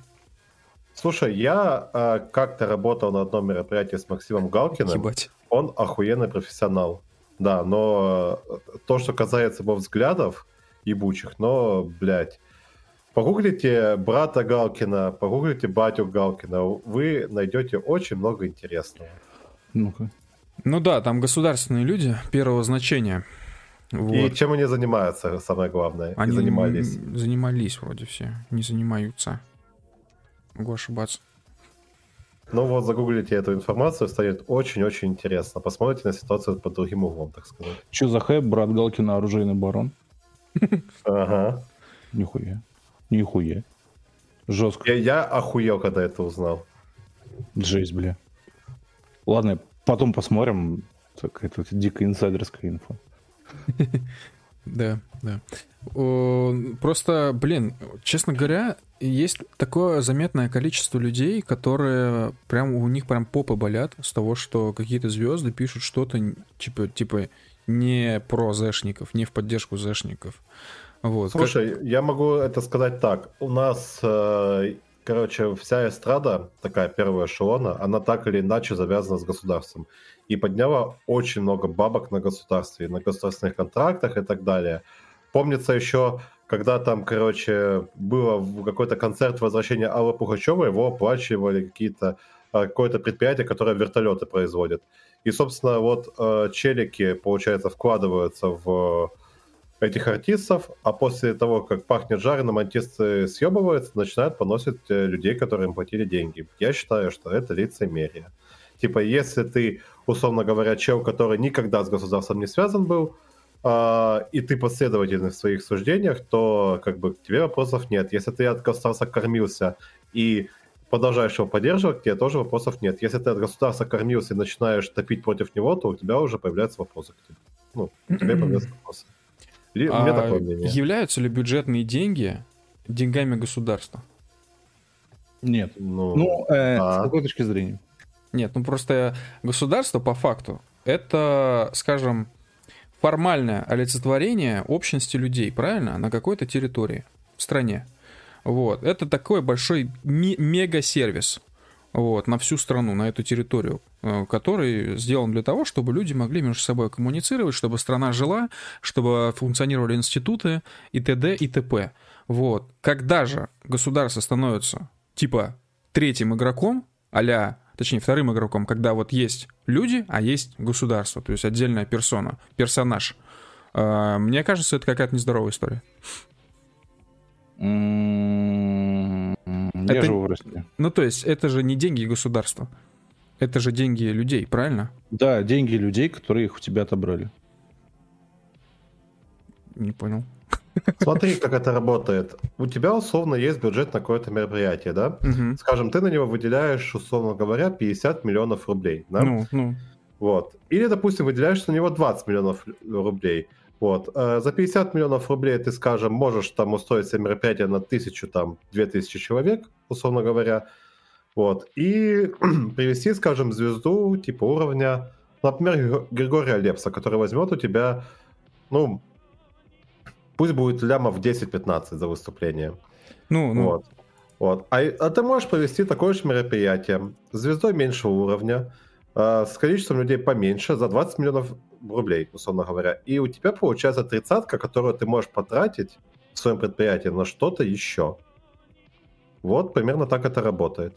Ну, в смысле, эти деньги выделяет э, ну, как некая бюджетная организация из бюджета региона либо из федерального бюджета, правильно? Да, из своего бюджета, который э, ей выделило государство уже. Из федерального бюджета там или из государственного бюджета. Ну, понятно. Ну, то есть... Это, короче, семикратно переваренные твои бабки. Ну, ну да, да, то есть да. деньги налогоплательщиков, правильно? Да. Вот. То есть логичнее было бы тогда в этой схеме, вот как ты сказал, там, типа, ты работаешь на государство, значит, ты его не срёшь, значит, все окей. Если ты его срёшь, значит, не окей. Тогда правильно было бы сказать не государство, а деньги налогоплательщиков. Вот. Слушай, у нас э, есть такая тема, что, э, короче, у нас эта тема с налогоплательщиками еще особо не развита, можно так сказать. Так она у не нас... развита как раз-таки потому, что везде подсовывают государство вместо термина налогоплательщик. Ну окей, давай будет, по-твоему, деньги налогоплательщика. Но вот в таком случае, деньги налогоплательщика, в таком случае Максим Галкин ничего про налогоплательщиков не говорил, ты понимаешь? Вот. Ну и как и многие другие звезды, в том числе, которые там на донатах с госдотацией живут. Вот, то есть получается такой дуализм, вроде как про налогоплательщиков ничего не говорили, но в доктрину эти люди не вписываются. Вот, соответственно, получается такая как бы диссонанс. Короче, смотри, вот у тебя есть бабки, да? Так. И сейчас я, я реально как ребенку, блядь, сейчас буду объяснять, как у нас государство работает. Вот смотри, короче, ты увидел в магазине чипсы, да, какие-нибудь. Uh-huh. Вот, они стоят там, сто рублей. Тебе мама дала сто рублей на эти чипсы, условно. То есть ты их заработал, они твои. Uh-huh. Ну вот. Ты несешь, ты идешь по улице в магазин за этими чипсами. К тебе подходят пацаны такие здоровые, короче. Ты, ну, то есть там вообще без вариантов, ты понимаешь, даже по тапкам не дать. И они говорят, братан, давай-ка сюда твои сто рублей. Да, иначе мы тебя уработаем. Вот. Как только ты отдаешь им эти сто рублей, боясь того, что тебя уработают, они больше не твои. Эти, это теперь бабки тех пацанов больших, которые на эти бабки могут хоть Галкина заказывать, что угодно. Потому что это их деньги теперь. Так это работает. Правда, да. Так работает в России. Да, да. Короче, я предпочту... дополнительно построенную вертушку, чем выступление Аллы Пугачевой, которая уже лет восемьсот, наверное, которая будет исполнять свои старые хиты под фонограмму. Ну его нахуй. Но я хочу сказать, что мне лично бабку все-таки жалко, блядь, именно Пугачиху, именно Пугачиху. Вот, просто потому что она на старости лет за своим вот этим там каким-то дурственным мужем куда-то поехала, блядь, вот это все. Я понимаю, что у нее бабок жопы жуй, но здоровье все-таки уже не то, и годы не те.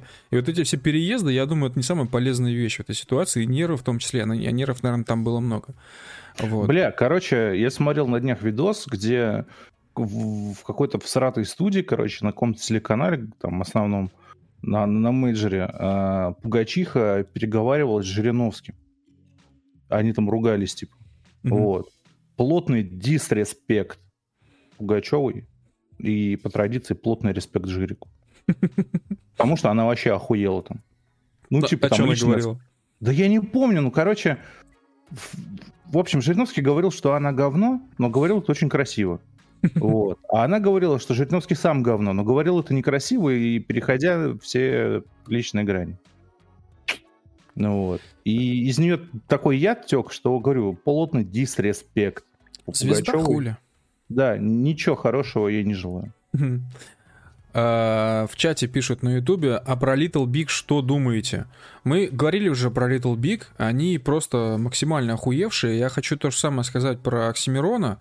С Оксимироном вообще там отдельная история. Вот эти все там призывы там за Ингрию, всю прочую хуйню. Ну это вообще избитая какая-то тема. В смысле это, это и есть, что ни на есть, тот самый кринж. Вот. А в случае с Little Big, ну просто как-то все до маразма смешно получилось. Типа они э, должны были представлять страну на Евровидении. Они делали классные здесь хиты. При этом они по факту ничего оригинального не придумали, э, являясь по сути копиркой Diane Wood по факту. Вот. При этом они, ладно, окей, все равно были такие незаурядные личности, но они ничего нового не придумали, должны были представлять страну, страну не представили, в итоге просто взяли и съебнули в Лос-Анджелес, э, попутно, видимо, как-то так или иначе, я, конечно, за их социальными сетями не следил, обрабатывая свою там аудиторию. Вот. Причем, м- когда идет обработка аудитории, скажем, Пугачевой, самой Пугачевой, вот, там понятно, то есть то, что я видел в ее публикациях в социальных сетях, нет ничего такого, чтобы сейчас не было на слуху у обычных мамушек, мам и бабушек в России. Вот, там, ладно, там это не выглядит как-то чем-то, я не знаю, лишним. Лишнее только то, что она как публичное лицо все-таки имеет некую ответственность за свои высказывания. Вот, в случае с Little Big же, если они что-то высказывают в социальных сетях, то это сто процентов какая-то вот эта вот хуйня про... Ну вот как это обычно происходит сейчас у всех новых там звезд, молодых звезд, блогеров, которые уезжают из страны. У всех там сразу наверняка начинаются вот эти бело-сине-белые флаги, блядь, Ингрия и прочая ебатория. Я еще раз повторю, я не знаю, что пишет Little Big в социальных сетях, но если пишет, то, наверное, что-то такое. Вот, а это уже влияет на умы молодых ребят. Вот, я считаю, что это умы молодых ребят очень сильно засоряет. Говоря, Little Big послушал последний альбом Джейн Эйр, который недавно вышел. Ну и хуйня, блядь. Просто хуета, блядь, не слушай. А я озвучу классический вопрос. Что, блядь, делает Джейн Эйр в коллективе Little Big? Ли делал, по крайней мере. Так лично же, блядь. Ну? Ну, вокалёр Джейн Эйр. Я понял. Я имею в виду, вот что он делал в коллективе Little Big. Но, так он, он, как я понял, решился с этим, блядь. Как его там главного зовут? Прусикин. Прусикин? А Прусикин тоже был имарем раньше, если ты не в курсе. Ну, это я знаю, да. Угу. Ну вот. И как бы они корешат тех еще времен. Ну, Прусикин там изначально хуету делал, короче, и типа Little Big — это большой шаг вперед для него. Вот. А, ну, Лисин, блядь, ну, на старых альбомах Джейн Эйр был хорош. Вот. Да не, про, про Джейн Эйр вопросов нет. У меня, альбом матча. У меня вопрос просто чисто вот к нему, что он делал в коллективе Little Big, потому что сколько я клипов не смотрел, выступлений. А, ну он просто скакал. Типа. Да, он просто прыгал и скакал. Ну скакал. Это типа как Продиджи, знаешь, блядь, группа Продиджи, там три человека, блядь, раньше было четыре, а музыку там один делает. Делал. Ну, а, а, а, негр, а негры и этот дислексик просто скакали по приколу. Заебись. Бля, нормально. Интересно, сколько они по контракту бабок получали. Это рабочая схема, там, тысяча групп же можно таких вспомнить. Скутер тот же самый. Прикольно. Так, э, когда новые фонк-войска, спрашивают в чате на ютубе, пользователь с именем Hot News. Э, движок в целом Движок. уже ответил, да, что пока очень много работы. Дело в том, что все фонк-войска делает движок. Те, которые фонк-войска, вот чисто наши, сделанные от А до Я только нами. У нас еще есть партнерские, скажем так, фонк-войска, которые мы там делаем в коллаборации с другими ребятами. Вот. Зачастую там движку остается сделать очень мало работы. Ну и, соответственно, у движка пока очень лютый загруз. Вот. Слава богу, у нас появился, скажем так, доступ к нескончаемому ресурсу с видосами с СВО. Вот, и хотя бы в этом плане мы гештальт закрыли, что не будет проблем больше с именно материалом для фонк-войск. Вот, но тем не менее остается еще монтаж, потому что, знаете, я вообще хочу сказать, вижу, как бы мы следим за телегой, смотрим, что где постят, что постят и так далее. Вижу то, что наш формат все как-то вот очень неумело все полгода пытаются скопировать. И, как правило, люди, ну, зачастую бывает такое, что люди совсем, которые не шарят, они особо разницы не видят. Вот, но по факту то, что копирка, это просто вот берут видос или нарезку видоса, затем в любой ви эйч эс-программе на телефоне накладывают сверху ви эйч эс-фильтр, накладывают музыку и все, типа а-ля фонк-войска. Вот. У нас метода совершенно не такая, движок не даст соврать. Вот. Движок, ну вот расскажи, что ты делаешь, что я за тебя тут. Да, собственно, для начала берется, короче, огромное количество видосов, скажем, на... Последние длинные фонк-войска, которые я делал, у меня ушло под сотню видосов. Из них вырезаются там особо сочные куски, которые по размеру не превышают, там, скажем, одну-две секунды из каждого видоса. Вот. И потом я разбиваю музыку, собственно, на разные фрагменты. Потом делаю синхронизацию, то есть составляю колышки на биты, чтобы э, какое-то действие на экране происходило под определенный бит. Далее я собираю монтаж, и после этого начинается уже постобработка, которая включает в себя первое — это перекраска всего ролика под какой-то определенный стиль. Ну, скажем, опять же, в прошлом э, большом ролике мне очень понравилась обложка Forgotten Edge для этого его трека End of the World. Вот. Э, я это сделал все в такой стилистике. Потом накладываются сложные ви эйч эс-фильтры. То есть это не пресет, это именно уже, ну, ручное моделирование, так сказать, этого всего дела. Потом добавляются переходы между какими-то фрагментами, чтобы все сохранялось. На каких-то моментах вырезаются маски, чтобы, допустим, флаг, скажем, не был черно-белым, а был нашим бело-сине-красным, чтобы э, сделать, условно говоря, гифку расвинизации. Вот, это тоже все или делается. Или не, не был красным, а был триколором, например. Мы такое же проворачивали, да. И, собственно, потом это все собирается, несколько раз тестируется по фрагментам, по кусочкам. Потом идет генеральный прогон, так сказать, когда мы в целом смотрим, как клип выглядит, какое у него настроение, и дальше уже только выпускаем в тираж. То есть это процесс, на самом деле, достаточно долгий. Типа нельзя просто... Ну, для нашей работы нельзя просто накидать рандомных видосов, вот, и запустить это все в тираж. Это нужно, короче, очень качественно делать. Да, причем в некоторых видосах еще присутствует моушн-трекинг, как я понимаю. Вот, это первый момент. Второй момент, еще факт-чекинг. То есть бывало такое, что в фонк-войска чуть не попадали видосы с хохлами. Это было один раз, вот, но тем не менее мы показываем потом еще видос нашему человечку, танкисту, блять, который шарит за всю эту историю. Вот, за то, где чья техника и на каких видосах чьи видосы. Это, это короче, отдельная тема, потому что есть такой момент, что выстрелы из техники и взрывы, и прилеты должны совпадать. То есть нельзя сделать такое, что, допустим, условно стреляет Малка, а потом прилетает взрыв от беспилотника. Нужно сделать так, чтобы стреляла Малка, и взрыв был с Малки. Летел беспилотник или летела ракета, взрыв был от беспилотника или ракеты. Это тоже важно. И еще важно, короче, не поставить какую-нибудь технику хохлов случайно, потому что это сразу минус репутация. Да, все верно. Поэтому между видосами есть такая заметная разница. Она бывает типа от месяца, точнее от нескольких там пары недель, например, до месяца или чуть побольше. Вот. Поэтому мы были бы рады просто брать типа нарезку видосов и накладывать, накладывать ви эйч эс-фильтр с первой попавшейся музыкой, но это, это не наш стиль. Вот, как-то так. Это по поводу фонквеста.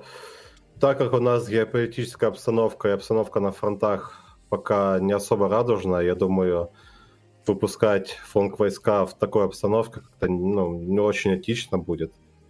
Да. Успехи будут у нас на фронте, и поддержим пацанов, так сказать. Если они увидят это все, им будет приятно. Да, то вообще в целом вы, наверное, замечаете, да, то есть когда новостей много плохих, мы... редко делаем в такие промежутки времени какие-то плакаты, какие-то видосы. Когда много хороших новостей, мы, наоборот, делаем больше плакатов и больше видосов. Отчасти это связано, связано очень банально с тем, что у нас самих нет настроения. Вот реально, без шуток. Ну и отчасти это связано с тем, что это просто будет как бы неуместно. Да, mm-hmm. Я помню, как мне говорили ребята, и Камиль в том числе, что, допустим, у второй части уже чувствуется, что настроение совершенно другое. Типа, если первая часть это была там ебашила, условно говоря, все, мы ебем, то во второй части вот чувствуется уже какая-то усталость, потому что на тот момент э, с операции уже было три месяца, и как бы... Устал, усталые. Э, достаточно много были. Да, да. Ну, а для тех, кто не в курсе вообще, о чем идет речь, заходите на страницу локал крю точка ру слэш депегизейшн, либо просто открывайте локал крю точка ру, там на главной прям висит баннер «Центр управления специальными операциями» называется. Там размещен вообще весь контент, наш контент, связанный с специальной военной операцией. Все видосы, все плакаты, какие-то стикеры, еще, еще, короче, много-много всего. Естественно, эта страница обновляется каждый раз, когда мы выпускаем какой-то либо новый видос, либо новый плакат. Вот, все плакаты здесь размещены в полном, в исходном размере, в фулл-сайзах. Вот, то есть просто нажимаете на плакат, попадаете на Яндекс.Диск и скачиваете все, что вам нравится. Более того, многие плакаты, это вообще все плакаты, как правило, размещены либо в разных разрешениях, либо в немного вариативных там, значит, оформлениях. То есть, допустим, там на этой странице плакат размещен там темно-синий, на него нажимаете, а внутри там, допустим, еще с разным цветокором один и тот же плакат. Короче, там много всего, если покопать, там вообще просто дохера. Вот, такие дела. Окей, вот, это что касается Центра управления специальными операциями. Что думаете по, уже который раз прошу, по тактическому ядерному оружию, когда уже Зеленский добьется того, что по нему стукнут? Я испугался, что, слышь, когда уже Зеленский въебет? Слушай, я бы хотел, чтобы это произошло как можно быстрее, на самом деле, потому что, ну, хохлы хуеют, откровенно говоря, они э, делают там вот как вещи с этими терактами, которые, кстати, официально признано, что теракты и на мосту, и с Дугиной готовили украинские спецслужбы. Вот. Я считаю, что неплохо было бы сделать какой-нибудь очень жесткий симметричный ответ, как говорится, типа не по-христиански подставлять э, другую щеку, так сказать, а уебать по э, двум щекам обидчика лучше. Вот. И ёбнуть чем-нибудь мощным, особо мощным, например, по правительственному кварталу. Я думаю, это была бы очень яркая акция, которая бы поставила бы хохлов на место. Но, но, но, есть один немаловажный момент во всей этой штуке. У хохлов охуенно работает медийка. У нас медийка работает хуёво. И как только мы применим что-то супер жесткое по хохлам, условно говоря, они сделают из этого, короче, информационную бомбу, типа вот смотрите, что русские делают, и мы ничем не сможем на эту бомбу ответить. Мы опять станем супер хуёвыми и опять получим какие-то последствия. Но, опять же, не стоит оставлять ситуацию с хохлами без ответа. Я, короче, слегка против того, чтобы прям ядрёную бибу сбрасывать, потому что у нас есть куча разных других дубинок, которые не спровоцируют, блядь, ядерный холокост, Третью мировую войну сразу. Ну, это понятно, типа, я имею в виду просто что-то мощное, не обязательно термоядерное, ну, сам понимаешь. Ну, ну не... да, ну, ну, тип, ну типа угандошить какой-нибудь адской боеголовкой, там, не знаю, по... По Киеву, ну почему нет, блядь? После десятку... Why, why not? Yeah. Yeah. Или там три кинжала да, в почему спину. Три? Ну, просто, да, типа, вот, смотрите, типа, нам не похуй, типа, мы обладаем достаточным количеством оружия, чтобы укатать вас так, как вам и не снилось. Типа, если раньше мы там применяли один-два кинжала там раз в месяц, то теперь мы возьмем сразу ебанем три, и типа, ну чё, давайте, отвечайте. А, Кинжал тип... может нести, э, тактически, ну, короче, ядерный заряд может нести, если чё. Ну, типа, можно ли взять там, условно, воеводу, да, я уж не говорю про всякие модные там, или там тополь, и, и зарядить его не, а, не ядрёной бибой, а каким-нибудь просто, короче, упаковать его чистейшим тротилом. Ну, он должен ёбнуть очень мощно, да. Но... Ну, да. ну наверное, можно, но мне кажется, типа, это долго. Скорее, легче просто с какой-нибудь Искандер запустить с территории Беларуси или с самолета запустить пару кинжалов. Это будет профитнее, чем перестраивать. Не, надо ли перестраивать? То есть, если там просто отдельная боеголовка, которая туда просто вставляется, и все, поехать. Надо сейчас загуглить. Я сейчас загуглю этот момент. Угу. А я пока зачитаю донаты. Аноним отправляет сто рублей. а, Спасибо, аноним, за сто рублей. Пишет: пусть на Новый год Кинчев рубит акустику три часа подряд и Фица с Решей сделает, а Пугачева и Окси уйдут уже в небытие наконец. Полностью подписываюсь под словами этого оратора. Уже пора, пора. а, Далее, аноним отправляет шестьдесят рублей. Аноним, большое спасибо за шестьдесят рублей. Пишет: капец, ну и кто вернет мне две тысячи седьмой, если все в Little Big скакать ушли? На месье Топаза последняя надежда. А что, Топас у нас этот теперь музыкант или как? Да. Да. Искач. Uh, спасибо за шестьдесят рублей, аноним. Uh, далее, аноним еще отправляет... Я не знаю, все это один тот же человек или нет, uh, так как аноним, но uh, аноним отправляет сто пятьдесят рублей. Большое спасибо, аноним, за сто пятьдесят рублей. И пишет: спасибо за ламповый подкаст, ребята. Собирайтесь чаще. Тому из вас, кто делает уютный пшш пивной банкой, отдельный респект. Рэй, я так понимаю, это тебе. Yep.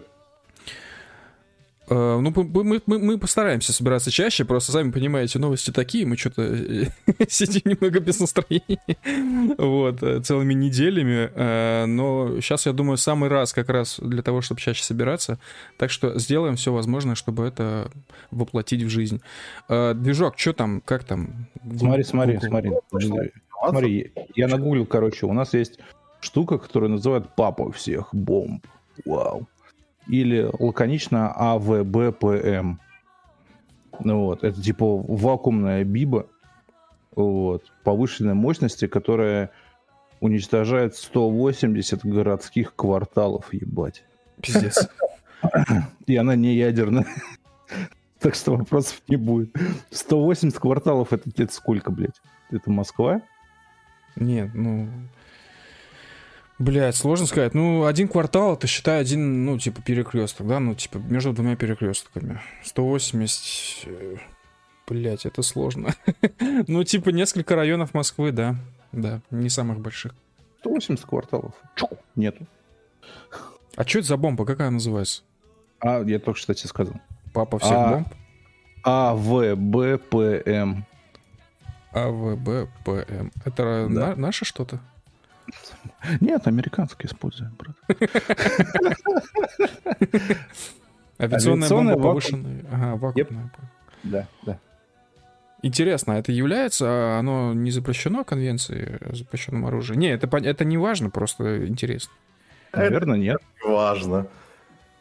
Слушай, ТОП-М, он как бы не предназначен для таких целей, потому что он э, пуляет ядерные ракеты на дальность двенадцать тысяч километров, поэтому, ну, как бы можно какую-то учебную штуку сделать без заряда, но, типа, я не знаю. Мне кажется, легче не заморачиваться и использовать что-то действующее, чем ебашить тополем с измененной боеголовкой. Мне, мне на самом деле кажется, что такими бомбами нужно работать не по правительственному кварталу, где, естественно, не будет ни одного правительственного чиновника на тот момент, а по каким-то большим скоплениям, ну, группировок войск. Раз уж сто восемьдесят кварталов, то уж кого-то точно зацепит. Другой момент, что и там, и в том, и в другом случае погибнут мирные граждане, скорее всего, очень много. И вообще хохлам очень выгодно, чтобы погибали именно мирные граждане, потому что потом это можно все обставить. Вот, поэтому я до, чё-то до сих пор не уверен, что это хороший и эффективный метод борьбы, честно говоря. А, слушай, ну типа просто скинуть что-то не супермощное, которое там не оставит там, э, короче, не оставит ничего, оставить восемьдесят кварталов, а провести, так сказать, акцию, типа, что вы, ебать, не выебываетесь. Смысл как раз в этом стоит. Угу. Не, не в том, чтобы там нанести, короче, огромное количество поражений, ну там... разъебать Зеленского, условно говоря, а показать, что, типа, не выебывайся. Да, смотрю заголовки от апреля двадцать двадцать второго года, э, извиняюсь, и там написано, чем ВКС России может уничтожить Азов. Папа всех бомб. Yep. Ебать, Азов обосрался. Ну, короче, это, я не знаю, что там про двадцать этих кварталов, сто восемьдесят, это, видимо, какие-то очень маленькие кварталы. Вот, потому что, ну, я не знаю, типа, написано расстояние от эпицентра взрыва, вот, на Википедии. Тут написано, типа, четыреста сорок метров, частичное разрушение неукрепленных конструкций. Странно. Маловато будет. Это... Ну да. И, типа, на километре просто разбивает окна. Два с половиной километра ударная волна сбивает человека с ног. Не, ну ладно, никто же не мешает скинуть таких двадцать штук, правильно? Вот да я тебе... не уверен, что у нас есть двадцать штук, честно говоря. Блядь, чисто разговор Шойгу с Путиным, типа, ну скиньте десять, блядь, он такой, командир, есть проблема. У нас она была одна, и мы ее, ну, как бы на испытаниях уже использовали. Цвет мед. Пошло. Ну, в любом случае, ну, слушай, пятьсот метров радиуса, это километр, километр диаметр, то есть разрушение дома, ну, дом — это неукрепленная конструкция. Ну, вот. Укрепленная конструкция — это бункер, ебать. Ну, ну вот. да, да. Ну, то есть разрушение всех домов в радиусе километра — это типа четко. Нам в чате пишут, что центр принятия решения хохлов находится в Западной Украине, в Польше, в Киеве и так далее. Ну, смотрите, есть такой момент, скажем, когда наши войска оставили Изюм, Зеленский туда приезжал. Вот, там с инспекцией, со всей хуйней. Вот. Почему Российская Федерация не ёбнула туда, когда там было куча военных и... И куча мирных граждан в том числе? Нет, нет, нет, нет, нет. Я про... Ну, Зеленский там явно дело был не сам. Просто ёбнуть какой-нибудь ракеткой небольшой и типа положить приколов, так сказать. Ну, вопросы возникают. Я не думаю, что он находится прямо в Польше. Он находится на Украине и, скорее всего, в Киеве. Потому что Киеву, по факту, ничего не угрожает сейчас. Да, да. Ну, в целом, эти же ракеты, они же летят быстро. Вот. По большому счету, задача же просто, чтобы эту информацию не слили заранее, правильно? Вот. А это, кажется, главная проблема в этой всей ситуации, что информацию могут просто изично слить. Ну, а, да. Вот. Так что продолжаем наблюдать. Что тут еще сказать, бля? Как, да. Как я сегодня прочитал, цитирую, во Львове до сих пор стоит невредимая военная академия, где наверняка западные коллеги усиленно учат своих украинских партнеров. В Одессе под удары так и не попало корпуса бывшего вуза, где обучаются специалисты специальных военных операций, то есть, блять, разведосы. Mm-hmm. В Каменец-Подольском тоже стоит невредимый вуз, где учат э, диверсантов-подводников. Типа, все эти учреждения стоят и работают, и никто их не бомбит.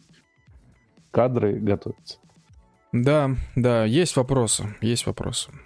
Well, на этой замечательной, грустной ноте я предлагаю сегодняшний наш подкаст э, завершать.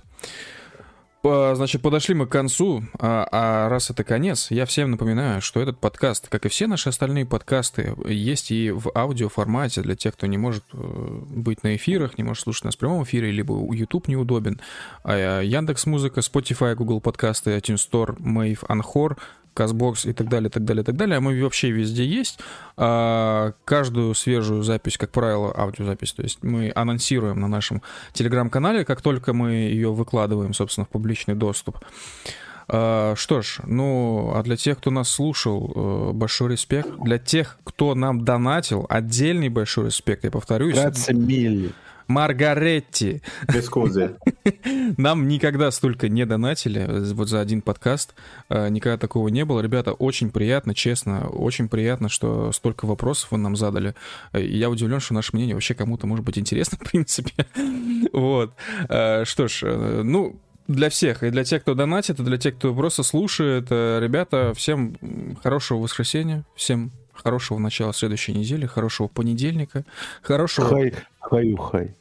Да, хорошего вечера, уже ночи, субботы сегодняшней. Вот, что ж, давайте, всем пока и спокойной ночи. Плотная жамба всем нашим. Сладеньких снов. Давайте, спокойной ночи.